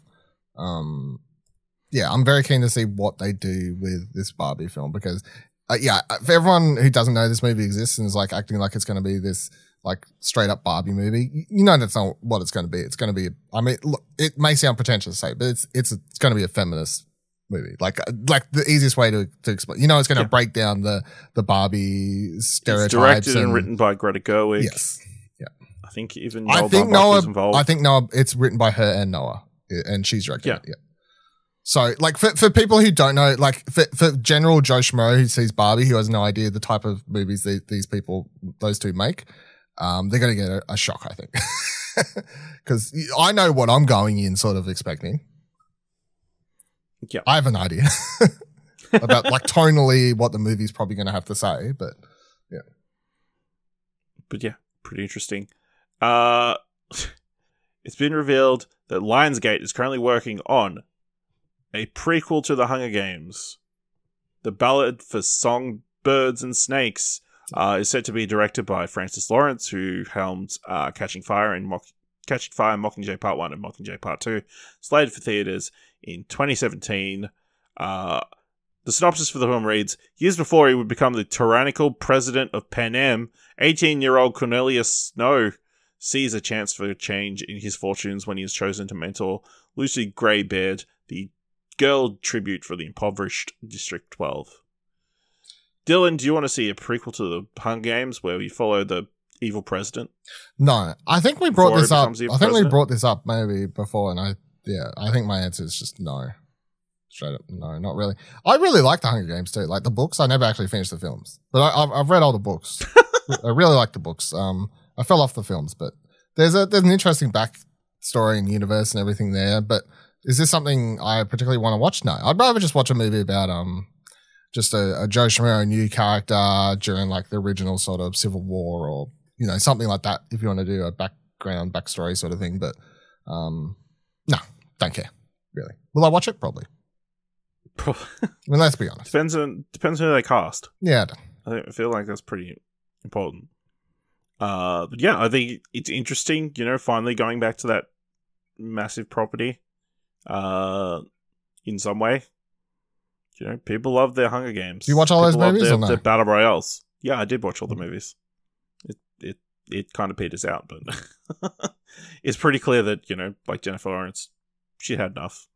She wanted to move on to other things, I think. So, um, but yeah, I think it'll be interesting to see how that pans out. But that's a, that was the thing that got the rounds.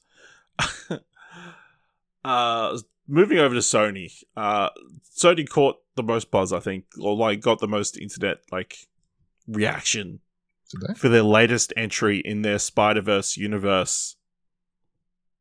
Uh, the character of El Muerto will be their next uh, big uh, villain Spider Man movie.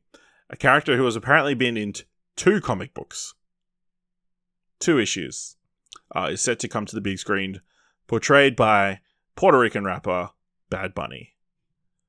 Uh, I think we discussed about this offline, but uh, I think this is Sony putting their money on Bad Bunny as a performer rather than necessarily the IP of the character. Yeah, hundred percent. So for people who don't know, I'm sure it helps Bunny, that it's like tran- tangentially Yeah. related, but yeah. Uh, if you're like, I don't know who this person is, so he must be a nobody. Just go look up his Spotify monthly plays. Um, it's the same reason that WWE happily brought him in because he brings in a massive uh, audience outside of your small fucking English speaking country that you're listening to this in. Um, and that, I mean, that's the truth of it. He is he is massive uh, worldwide, but like obviously international fan base as well. Um, yeah, I, I, the fact that it's a two issue character just makes you go. They just picked the most random character that they could and was like, "Hey, do you want to play this?" I mean, person? it's fitting. Apparently, his uh, he comes from a long line of wrestlers, oh, and he gets powers from a uh, from like a lucha, lucha libre like mask. sure. You know what I'd love to see uh, Warner Brothers do in the next Batman movie, which we'll get to, I'm sure, in a minute, maybe. I don't know. Um, but I would love to see them pick a Batman villain that was only in two issues instead of using the fucking Joker again.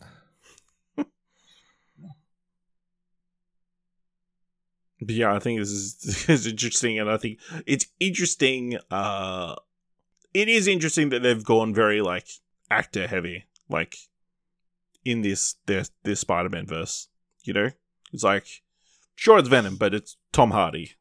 Sure it's Morbius, but it's Jared Leto. Sure it's El Muerto, but it's Bad Bunny. It's like they're very much. That's what's kind of leading these projects. The other one you didn't mention is because he doesn't carry as much weight as the rest of them, unfortunately. which what, uh, Aaron Aaron Taylor Taylor Johnson. Johnson. Yeah, I I feel like most people would be like, "Who's that?" And then you'd be like, "Remember um Quicksilver in remember Kick Ass? yeah, or, yeah, kick ass season. Oh, I mean, oh, that guy, right? Yeah, because like he's in. Um, I feel like most people don't even realize he's in. Um, uh, t- Tenet, Yeah, and most people wouldn't. he probably, plays the third bro. Yeah, and most people probably didn't realize. Yeah, yeah.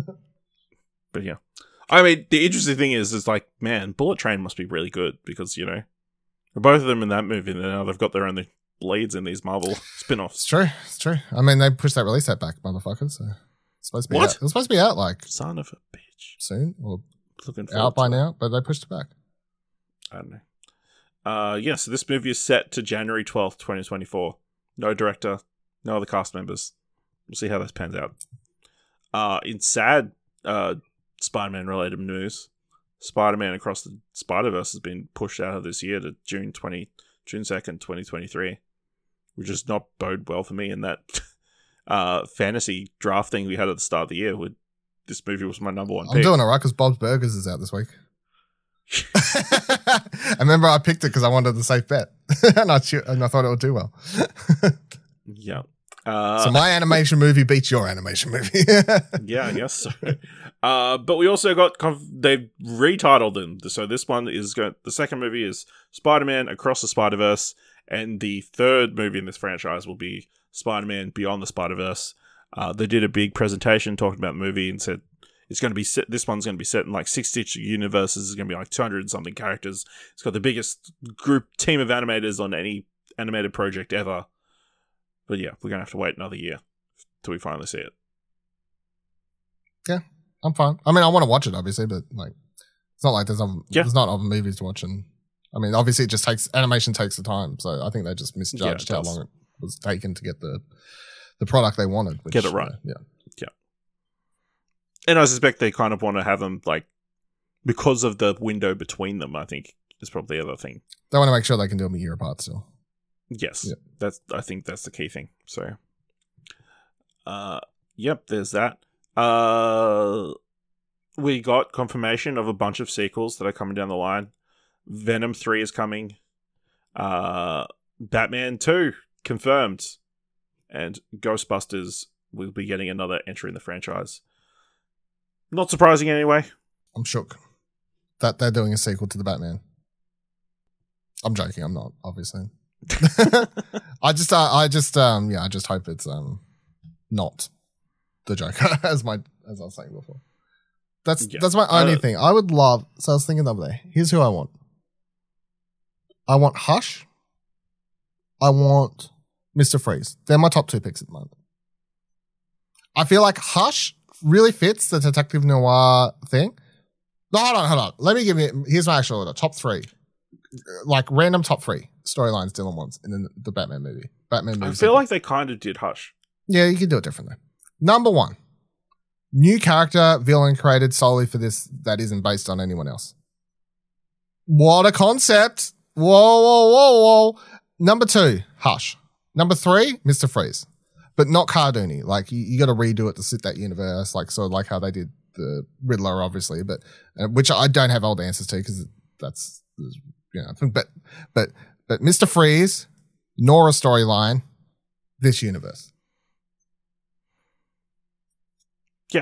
I think, I think that would be interesting. I think I don't think they're going to go to the Joker. I think maybe maybe a tangential character, but I think I'm you know, fine if they leave him in the background as this fucking Hannibal Lecter motherfucker that he comes maybe with. you know they bring back the Riddler as like yeah.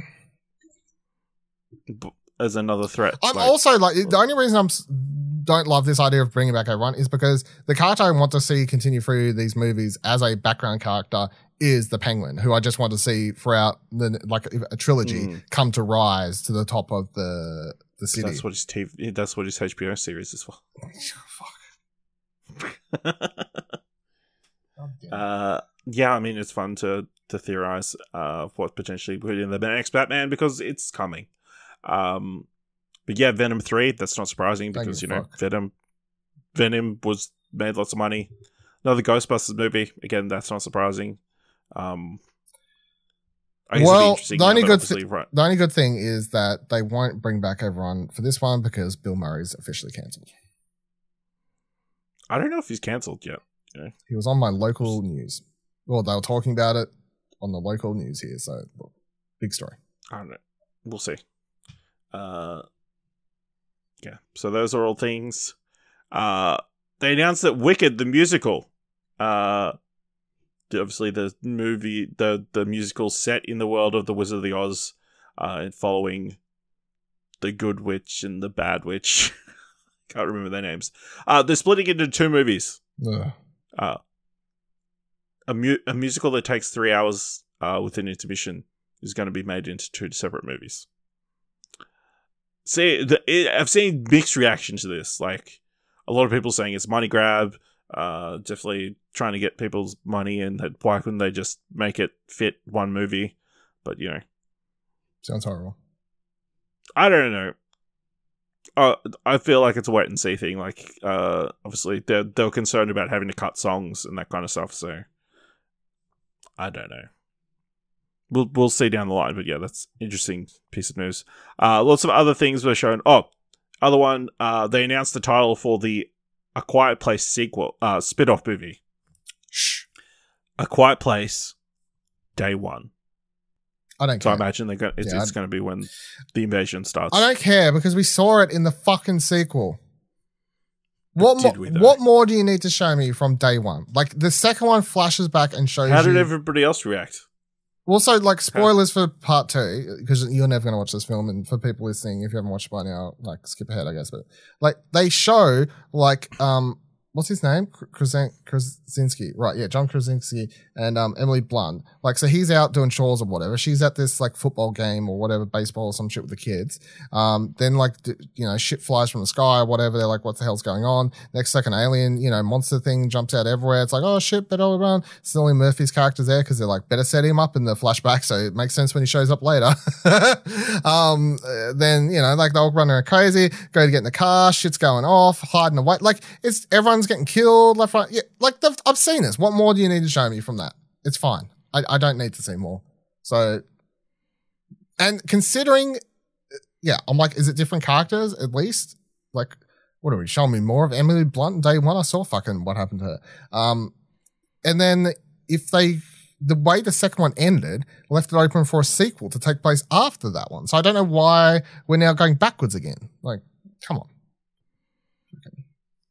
Pissing me off with this, trying to drain as much money out of this franchise as they can. Uh, yeah. So lots of other movies shown off at CinemaCon. Uh, if you want to highlight, uh, Wonka, obviously the the prequel, Star- Charlie and the Chocolate Factory prequel film following Willy Wonka, played by Chil- Timothée Chalamet. Looking forward to watching this Uh, film about this slaver. Apparently, it's fun. it's going to be fun and musical. Uh, people have been swinging the name Paddington around, but that's purely purely because it's being directed by Paul King. Uh, this is coming out Christmas next year, so it is ages away. Um, of course, Don't Worry Your Darling's got a trailer during the thing uh, during CinemaCon. Olivia Wilde, eh? Uh, yeah, so that that one's out soon. But of course, that got overshadowed by a yellow envelope. Uh, we got news of David O. Russell's new film. It's titled Amsterdam and is obviously starring Christian Bale, Margot Robbie, John David Washington, Rami Malek, Chris Rock, Zoe Saldana, Anya Taylor Joy. Huge cast. Don't know anything about the plot. The very out of context scene was shown. Just looking forward to David- hearing about the horrible David O. Russell yelling at people on set stories that come out after. Absolutely. Uh, Julia Roberts and George Clooney have teamed up for a new rom com called Ticket to Paradise that's coming this year. Uh, so she said a book, a movie based on the book. She said breaking the sexual harassment story that helped ignite a movement by Megan Twohey, Twohey and Jodi Kantor. Uh, it's a movie about the story about the women who broke the story about Harvey Weinstein's harassment in Holly- of women in Hollywood bringing the Me Too movement already in motion to the front and center of the world stage, starring Carey Mulligan and Zoe Kazan. Uh, that'll be interesting. Uh, also, first images from Babylon, uh, Damien Chazelle's new film starring Margot Robbie, Brad Pitt, and Olivia Wilde, set in the 1920s during the movie fr- industry's transition from silent films to talkies. The rise and fall of fictional and historical characters figure into the Let's fucking go! Yep, so that one's Boxy Day, I think, off the top of my head. Kane Bean. Uh, also had Armageddon Time and Astrid James Gray's next film, uh, starring Anthony Hopkins, Anne Hathaway, and Jeremy Strong, which is an 80s period piece set in Queens where Gray grew up and is billed as a deeply personal coming of age story about the strength of family and the generational pursuit of the American dream. That's just going to be Oscar uh, nominated. That's my prediction right now, by the way. Okay.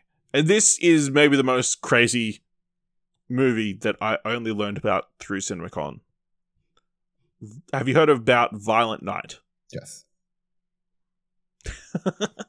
so David Harbour is going to play Santa, who uh, has to fight off a group of mercenaries who break into somebody's house on Christmas Eve.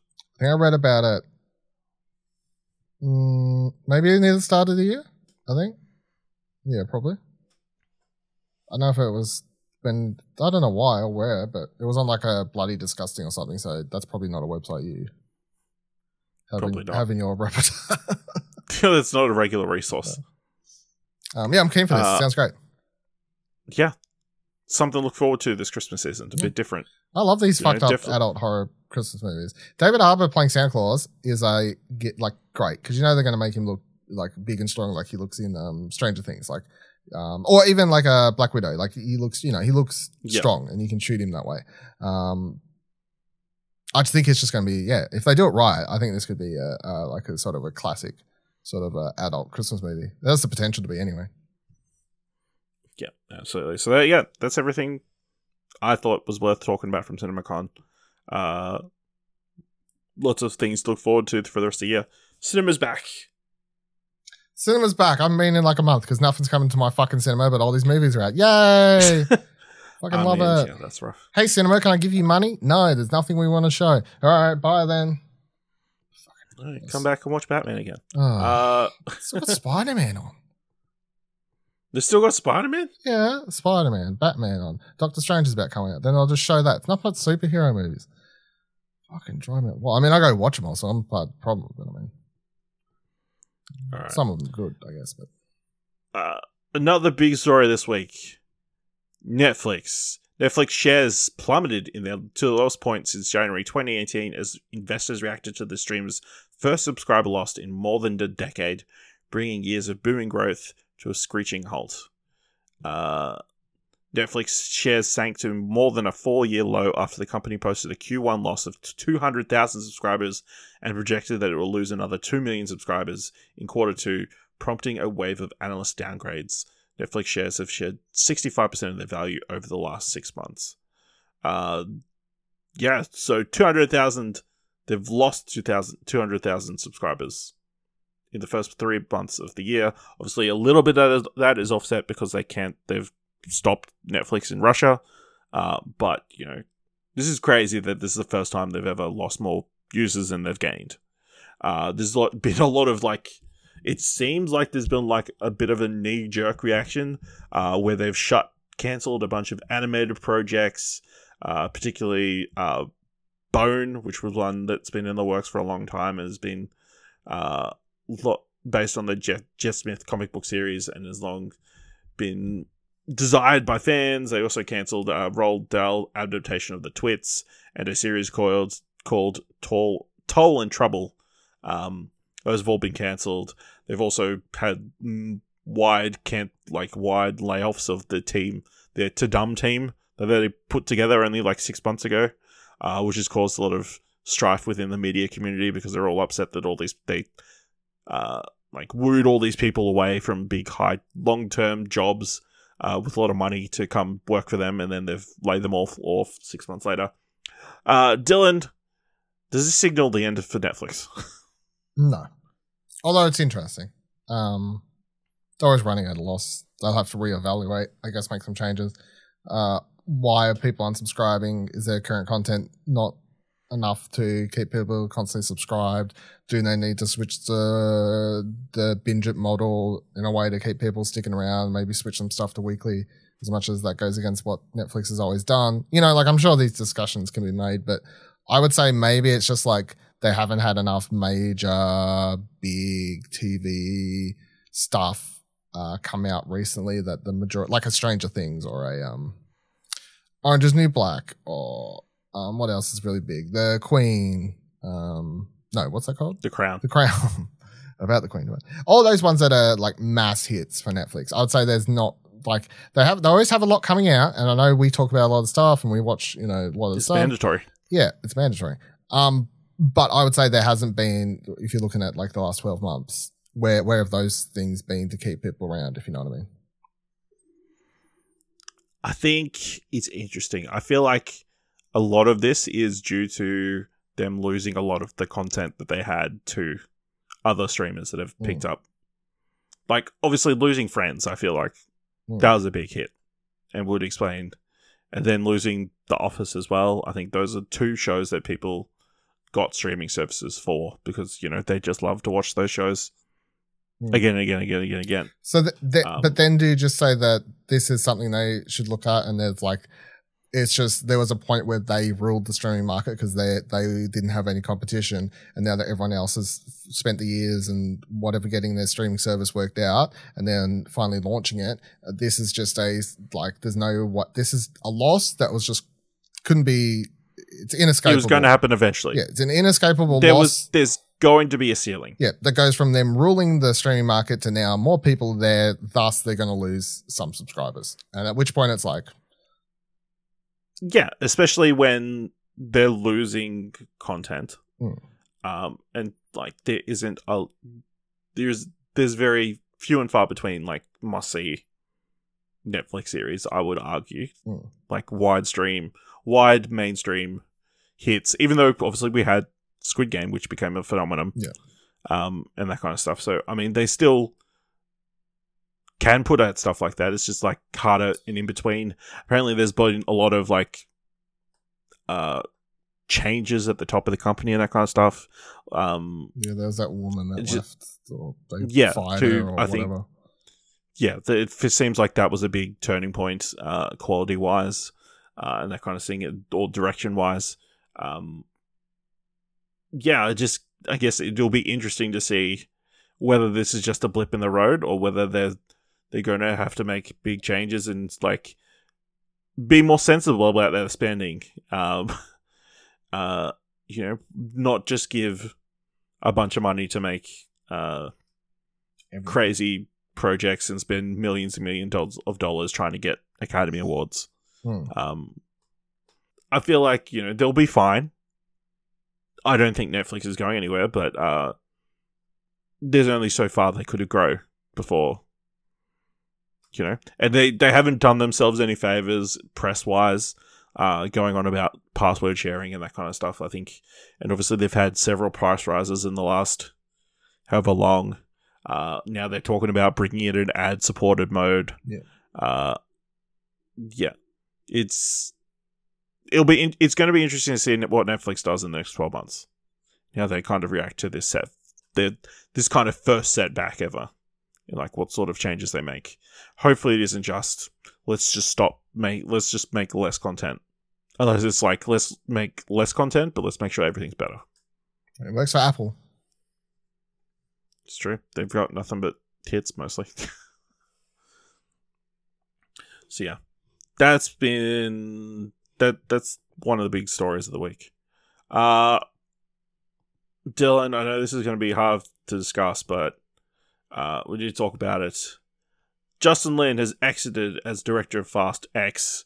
Fast X being the latest Fast and Furious film. If you haven't, don't know, because it's it's not very clear here. With filming underway on Fast X, Deadline has learned that Justin Lin is stepping down as director on the next installment in the Fast and Furious franchise, just days into production. Lin Crow wrote the film with Dan Mazeau and will remain on as producer. While the parting was amicable between both parties, insiders say that Lin ultimately decided to step away from the franchise due to creative differences. Lin has released a statement on this, his decision to leave the film. With the support of Universal, I have made the decision to step back as director of Fast X. Uh, while remaining with the project as a producer, over 10 years and 5 films, we've been able to shoot the best actors, the best stunts, and the best damned car chases. On a personal note, as a child of Asian immigrants, I'm proud of being able to build the most diverse franchise in movie history. I will forever be grateful to the amazing cast, crew, and studio for their support and for welcoming into the Fast family. Production had just begun on the 10th installment, and while the film will continue shooting some second unit footage, insiders say production will take a brief pause while execs and producers look to find Lin's replacement. Dylan, what the hell is going on? I don't know. It's very weird. Um, creative differences is just such a evergreen, like over like you could could be anything. Um, everyone's But, like, everyone's going to the In shooting. yeah, everyone's going to the let blame Vin Diesel, which I mean it could be his fault, for all we know. Fucking, um, he does have sort of an iron claw on the franchise, and that's well known. Um, there was already a story prior to this where apparently in the original script, Jordana Brewster's character wasn't in it, and Vin was like, "No, she's got to be in it." Forces them to add her in. So I mean, there are and add on the, the Rock, Dwayne Johnson, you know, all that sort of stuff in the past. It, yeah, it's well known. Vin Diesel has like he like sort of back chair directs, writes the uh, Yeah. direction of this franchise. But I mean, he's worked with him before, so I just don't know how, like several times. So I just don't know how any of that would be different this time around, to be honest. I don't know, like, what could be so bad um, that makes him want to thing change. I will, will say that the fact, so the fact that the press release was really not released by him, but on the Fast and Furious or the Universe or whatever it was channel means that he like told them they had enough time to like craft this thing and then release it through their channels, which yeah, it does it does play very amicably, not like fake amicably, if you know what I mean. Like mm. it does hmm. play out like he went to them and like said, This is what's happening, like just give you a heads up. I think this is the way we're gonna go. Um, which is interesting. Uh, I read another report where people are saying it's going to be costing them six hundred thousand to a million dollars a day at the moment. Because of course they're going they're like production's halted crew and cast they're, yeah they're keeping crew and cast and big cast names um, including like the newly announced cast members like jason momoa and um, brie larson which we don't know how much either of them are you know like how involved but apparently you know at least jason momoa we expect to be a big. Brie larson i don't know. But everyone else as well, core cast, um, they're paying the stick around. So six hundred thousand to a million dollars a day. They're going to want to get a new director as fucking fast as possible. Um, it is very weird. It's not something you have often. Obviously, I was hugely disappointed because I'm a big fan of um, Lin, and Lin. yeah, he does all the. He's directed all of the best entries into the franchise. He saved the franchise. He turned the franchise into the money making machine that it is today. I don't think that's arguable. Um, people may people who love the first one and hate the rest would say that he ruined the franchise. I guess he still turned whatever he turned it into the direction the franchise went in that made made it what it is today. That the biggest one of the biggest earning movie franchises of all time. Um, that's him. That is hundred percent all on um, him doing that. So um, and he revitalized the franchise and brought it back. So he just, just he deserves a lot more respect. And um, yeah, very disappointed when I saw this, but you know, like if it's um, whatever's best for him and I guess like his mental health ultimately, because if he was going to be working through conditions that were upsetting to him or something like that, then you know, can't be helped. But yeah, disappointing for sure. Yeah, I mean, this is crazy considering it's probably one of the biggest films making being made at the moment. A uh, couple of days into shooting, it's like how does something like this happen? Is like how do you get to this point and then decide? I guess. Mm. Um, but yeah, hopefully it all pans out and works for everybody. Uh, I guess you know. Hopefully we get justice for Han in this. uh, but you know, he came, figured, he came back, you know, gave justice for Han, and then has left. So I, he didn't really get justice. He brought him back. He saved him from that. He came back. Wasted death. Did you get justice? That's he was the tiniest person on the poster, is all I'm saying. he got a whole poster. He got a whole trailer, basically. That's for him. Uh, speaking, we're talking about this. Let's let, let's mix things up. Let's talk about this week's top three. Definitely in the top three. They're crazy. Uh, we're going to help Universal Pictures out. Uh, this week's top three is top three directors who should replace Justin Lin on Fast X. Uh, this is an idea that you were not on board with at first, but I think obviously you've got a few, you've had a few days to like get used to the idea of Justin Lin not directing the next film. Uh, so yeah, how about you kick things off with your number three? My number three is Elizabeth Banks. Wow. I really could not think of many people like this. I went through a bunch of action franchises, obviously trying to think of people who would be good for this. And to be honest, most of them I would hate to touch Fast and Furious. I just don't like this style. So I was looking at other people, you know, like um, I don't know if any of these people end up on your list, but um, uh, old mate who did like the Kingsman and shit like oh fuck, what's his Matthew Vaughn. Matthew Vaughn. You know, I'm looking at I'm I'm just thinking of big action franchises, and every single I go through one, I'm like, nah, nah, nah. They're just like I just don't. And again, like I'm also thinking like Matthew Vaughn always plays very like uh, guy gaze heavy, you know, guy. Like I feel like he would completely fuck up any of the female characters. That's the other thing that sort of I always keep an eye at. I feel like the, especially the last film and majority of the films, Fast and Furious is um, female characters for the most part. Like m- not even grand, but they're always like pretty good. But so um, a lot of action directors, I'm like, nah, they would like like ruin the female characters and all this sort of stuff. So ended up, I'm like, Charlie's Angels was pretty good. Will can she shoot the action stuff? That was the one complaint, the fight scenes, right? Still, bit more experience, maybe helping hand still. Second unit does the fight scenes. I don't know. but I feel like for the most part would be an interesting choice, and I wouldn't hate it. So number three, Elizabeth Banks. My number three, Brad Bird. Uh, obviously well known for his work at Pixar, doing the Incredibles films. Did the Iron Giant. Uh, but remember, he directed Mission Impossible: Ghost Protocol, one of the great Mission Impossible movies. Um, sure, he had a bit of a miss with his last live-action film, Tomorrowland. Uh, but you know, the the potential's there, and I think you know he's definitely somebody who could come in and do the job. Uh, you know, give him another shot. Big, big production, like set world that's already been established. Characters have already been established. Uh, yeah, I think I think he would be a solid choice to come in and uh, continue the franchise. Dylan, what's your number two? My number two is the co-team of Adil El Arbi and Bilall Fallah, um, the two people who uh, did Bad Boys Forever and uh, currently shooting the Batgirl movie, and I think they're doing a handful. I don't know actually how many of Ms. Marvel, but I think they did two episodes. Okay. So some of that as well. But obviously that's upcoming. What the my pick is based solely on Bad Boys for Life because that's the only movie of theirs I've actually seen. Uh, but I actually really enjoyed Bad Boys for Life. I thought it was very fun. I enjoyed the way they shot the action. I enjoyed the way they shot those two characters. I think that um, you could almost look at Michael Bay as a good pick for Fast and Furious, but I would automatically be like, no, no, no, no, no, no.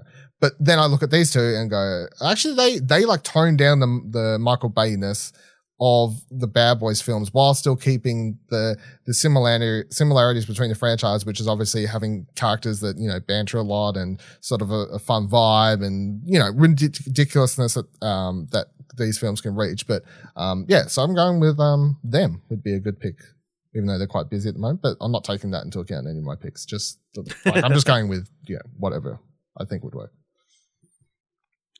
Uh, my number two is Gina Prince Bytheworth. Bythewood. Uh, most recent work that people would have seen was The Old Guard, film starring Charlize Theron, where she plays like a, a model. Uh, but she's also got uh, The Woman King, starring Viola Davis, which has got a, got a lot of positive buzz behind it. Um, you know, I think she's a solid action director um, based on what I saw in The Old Guard. Uh, has a history in a lot more drama uh, films. Uh, so you know can do a lot of the like character work that you do see in these Fast and Furious movies that are kind of soap opera at a certain to a certain amount. Uh, yeah, I think she would be a solid pick to come in uh, and continue what Justin Lin in that script. You know, yeah. So that's my number two. Dylan, who would be your number one pick to replace Justin Lin on Fast X? My number one may be a boring answer, but it's the only right one in a scenario. And again, someone who is currently busy, I think, but that's fine. James Wan, the director of uh, Fast and Furious Seven, uh, is in my mind the if if he could, um, because he's currently in post of um Aquaman, but if he could take a break from that to come do this, that is probably the easiest answer, especially in this scenario where he's having to go straight to set. He's having to fit straight into that mold and get shit going. So ideally, you actually want someone who's already worked within the environment, knows the cast, knows potentially some of the crew, knows the general vibe and everything like that. You kind of want someone who's already worked on the franchise. And he's the only person I would want to return as a director. I don't, I, Furious 8, I don't want F. Gary Gray to return. Rob Cohen, I don't want to return director of the first one. He's like, you know, he's been accused of a bunch of like sexual allegations and stuff at the moment. So no, get the, get out of here. I can't even remember who directed Too Fast, Too Furious. Um, the, that's, that's the only person I care about. I, I, I, I just want, um, yeah, James Wan. James Wan, number one pick. My number one pick, Cary Joji Fukunaga, the director of James Bond: No Time to Die, has clearly has some history with car chases. Uh, did a fantastic job with that movie. I think you could come and do a job uh, finishing this movie off. Uh, obviously, that movie proved he can do big budget action movies, I think it would be a solid choice. Uh, obviously, he's got his own style in that, but I think you know he could fit fit in the fit it in potentially. I think he'd be an interesting choice. But yeah, I think yeah, I don't think he's likely. I think uh, I don't think your choice is likely either. It seems like they're probably. I don't know who they're going to go with, to be perfectly honest. But yeah, I think we've I think we've provided some pretty good options, if possible. So yeah, I actually think James Wan is legit the best answer, and I, is someone that they would try and get. Out of all that list, there's no eh, solely for the reason I was saying that he knows the I think so like that's because obviously he's connected to them because of the experience on Furious Yeah. Seven and like that whole production. Uh, I mean, the other if you can't get James Wan, I mean, you could get Leigh Whannell. I mean, that's that, that was on my list. I mean, it's like he hasn't, Yeah, he hasn't worked right? on the franchise. though. he doesn't actually follow around James Wan. they don't. They're not No. joined at the hip since. no, since- I know since- if you know, but Liam Whannell's been doing his own movies. All right. There you go. Uh, let us know your top threes uh, on Twitter. Who would you want? But yeah, let us know Universal if you pick one of our people and we expect some like royalties, a signing fee or something. Yeah. Invitation to the premiere, plane tickets, hotel, At minimum. cast interviews. All right, let's. that would be nice. Yes.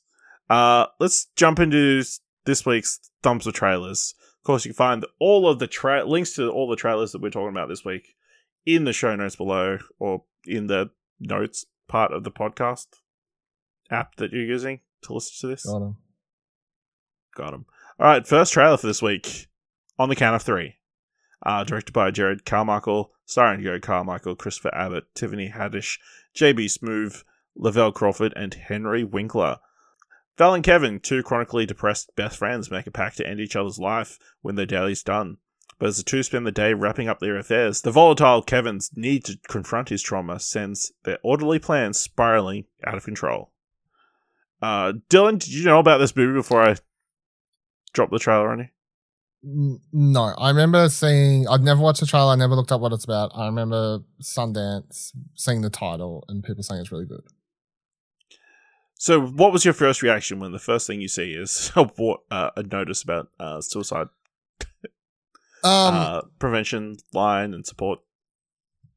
I don't know. I was just like, what a weird. I was like, oh Yeah. right. I'm, I. I was just like, I'm about to watch something that's not funny, I guess. But then it proceeds to be quite funny. So it's like sort of a weird because you see that notice and your brain goes Oh, this is gonna be serious, like serious shit. You know, like that's like if you're giving notes about suicide prevention, this isn't something to laugh about. And then the trailer proceeds to make you laugh. So it's quite, yeah. The- I mean, I really like this trailer. I'm very keen for this movie. I think this looks great. Uh, it's also just, I think, probably the bleakest you could go with dark comedy. Like, I don't know if you could go darker than this. like, it Yeah. literally has a scene for people who haven't watched the trailer where two people, like, if you're listening to this and watch the trailer, literally has a scene where they're both pointing guns at each other's heads and they're like, that's what it's called on the count of three because they're counting down three, two, one, and they're going to shoot. But the last second, one of them, like, pushes the gun out of the way. It fires anyway, so he nearly killed him. Um, and then the plot of the movie is literally, yeah, from there, let's spend one day trying to, you know, do the last thing. I can sort of predict, well, I presume I can predict, like, the message and idea of the movie based on where it's going to go. But even if it goes that direction, I'm fine with it because it's doing it in a way that I definitely am seeing. And yeah, it's like, Mm. it's looks like it's tre- it's both treating the mental health stuff quite serious while also yeah being a comedy, which is sort of a fine line I guess to go with at times. But um, both the uh, actors look great in this. Um, yeah, I'm very keen. Tiffany Haddish is um, showing up in a lot, and she's great in everything I've seen her show up in like the last couple of years. So um, yeah, I'm I'm keen. I like this. Double thumbs up. Yeah, there's two thumbs up from me. Um, yeah, this Jerrod Carmichael, I feel, is having a moment. Like I saw him obviously hosted SNL recently. He had a special come out. Uh, obviously, he's got this movie. Uh, so yeah, I'm keen to watch it. Uh, looks very funny despite the very bleak, dark. Yeah, That part Uh, at the end that plays into like where it fades out to black in the trailer. I was like, uh, was yeah, these Yeah. like the last words bit. because we watched the Red Band Yeah. trailer as well. I guess it's worth pointing out. I think it's only a red band. no, I saw another so- one. I saw in the recommended. There's Oh, a okay. normal trailer as well. Yeah. Okay, so, uh, yeah. So this one is coming to the US May 13th. No Australian I look release. forward to watching it in December at the earliest. Who knows if we'll ever be able to watch it because it is dark. Next trailer Dashcam, directed by Rob Savage, starring Annie Hardy. At the start of the pandemic, an indulgent and self deluded live streaming improv musician abandons LA for London, steals her ex bandmate's mates her ex bandmate's car, and makes the wrong decision to give an elder- a ride to an elderly woman who is not what, what she seems.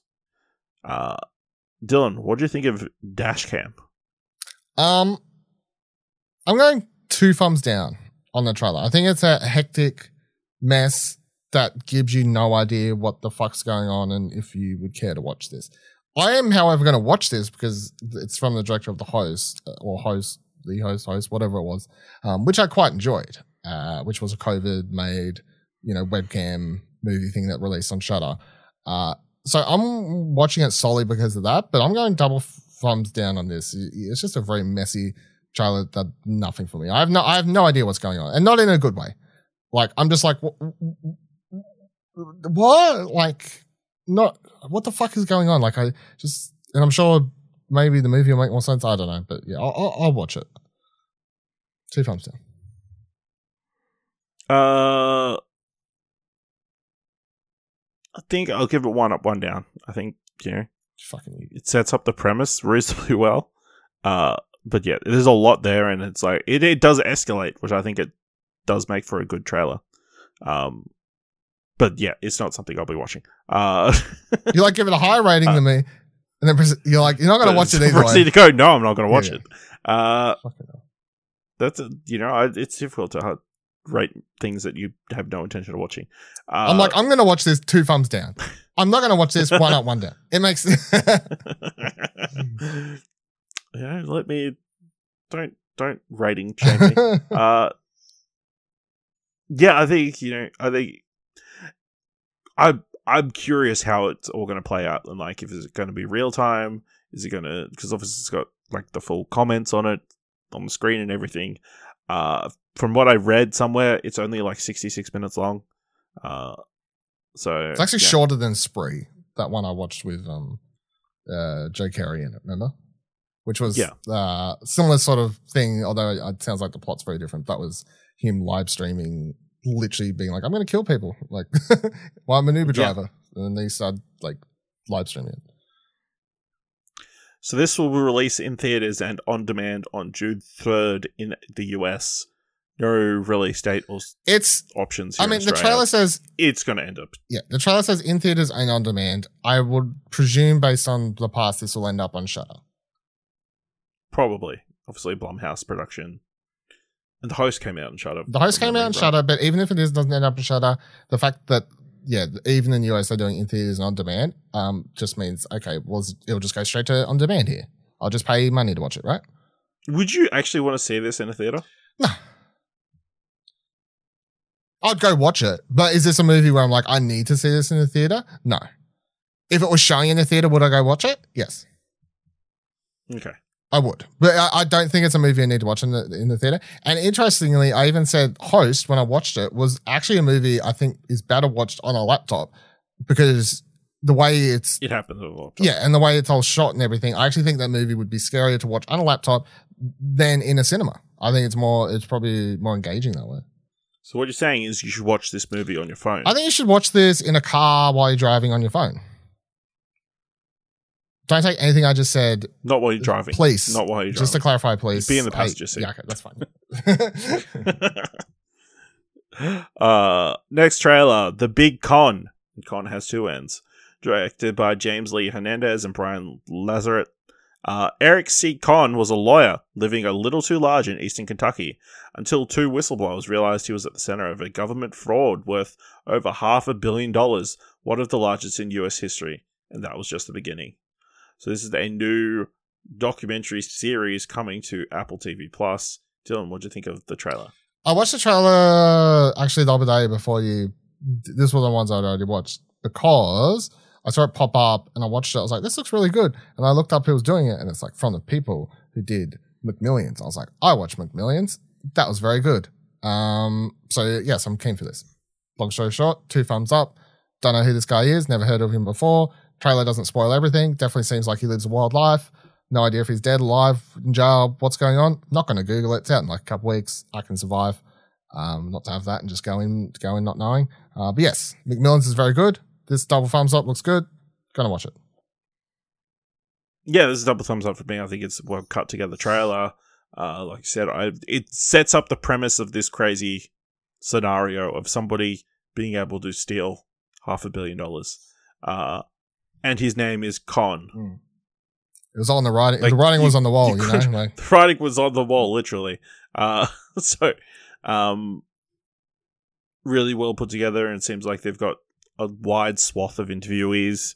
Um, so yeah, I'm pretty keen. Two thumbs up from me. This is coming to Apple TV Plus May 6th, so not far away. so I can wait. Not far away at all.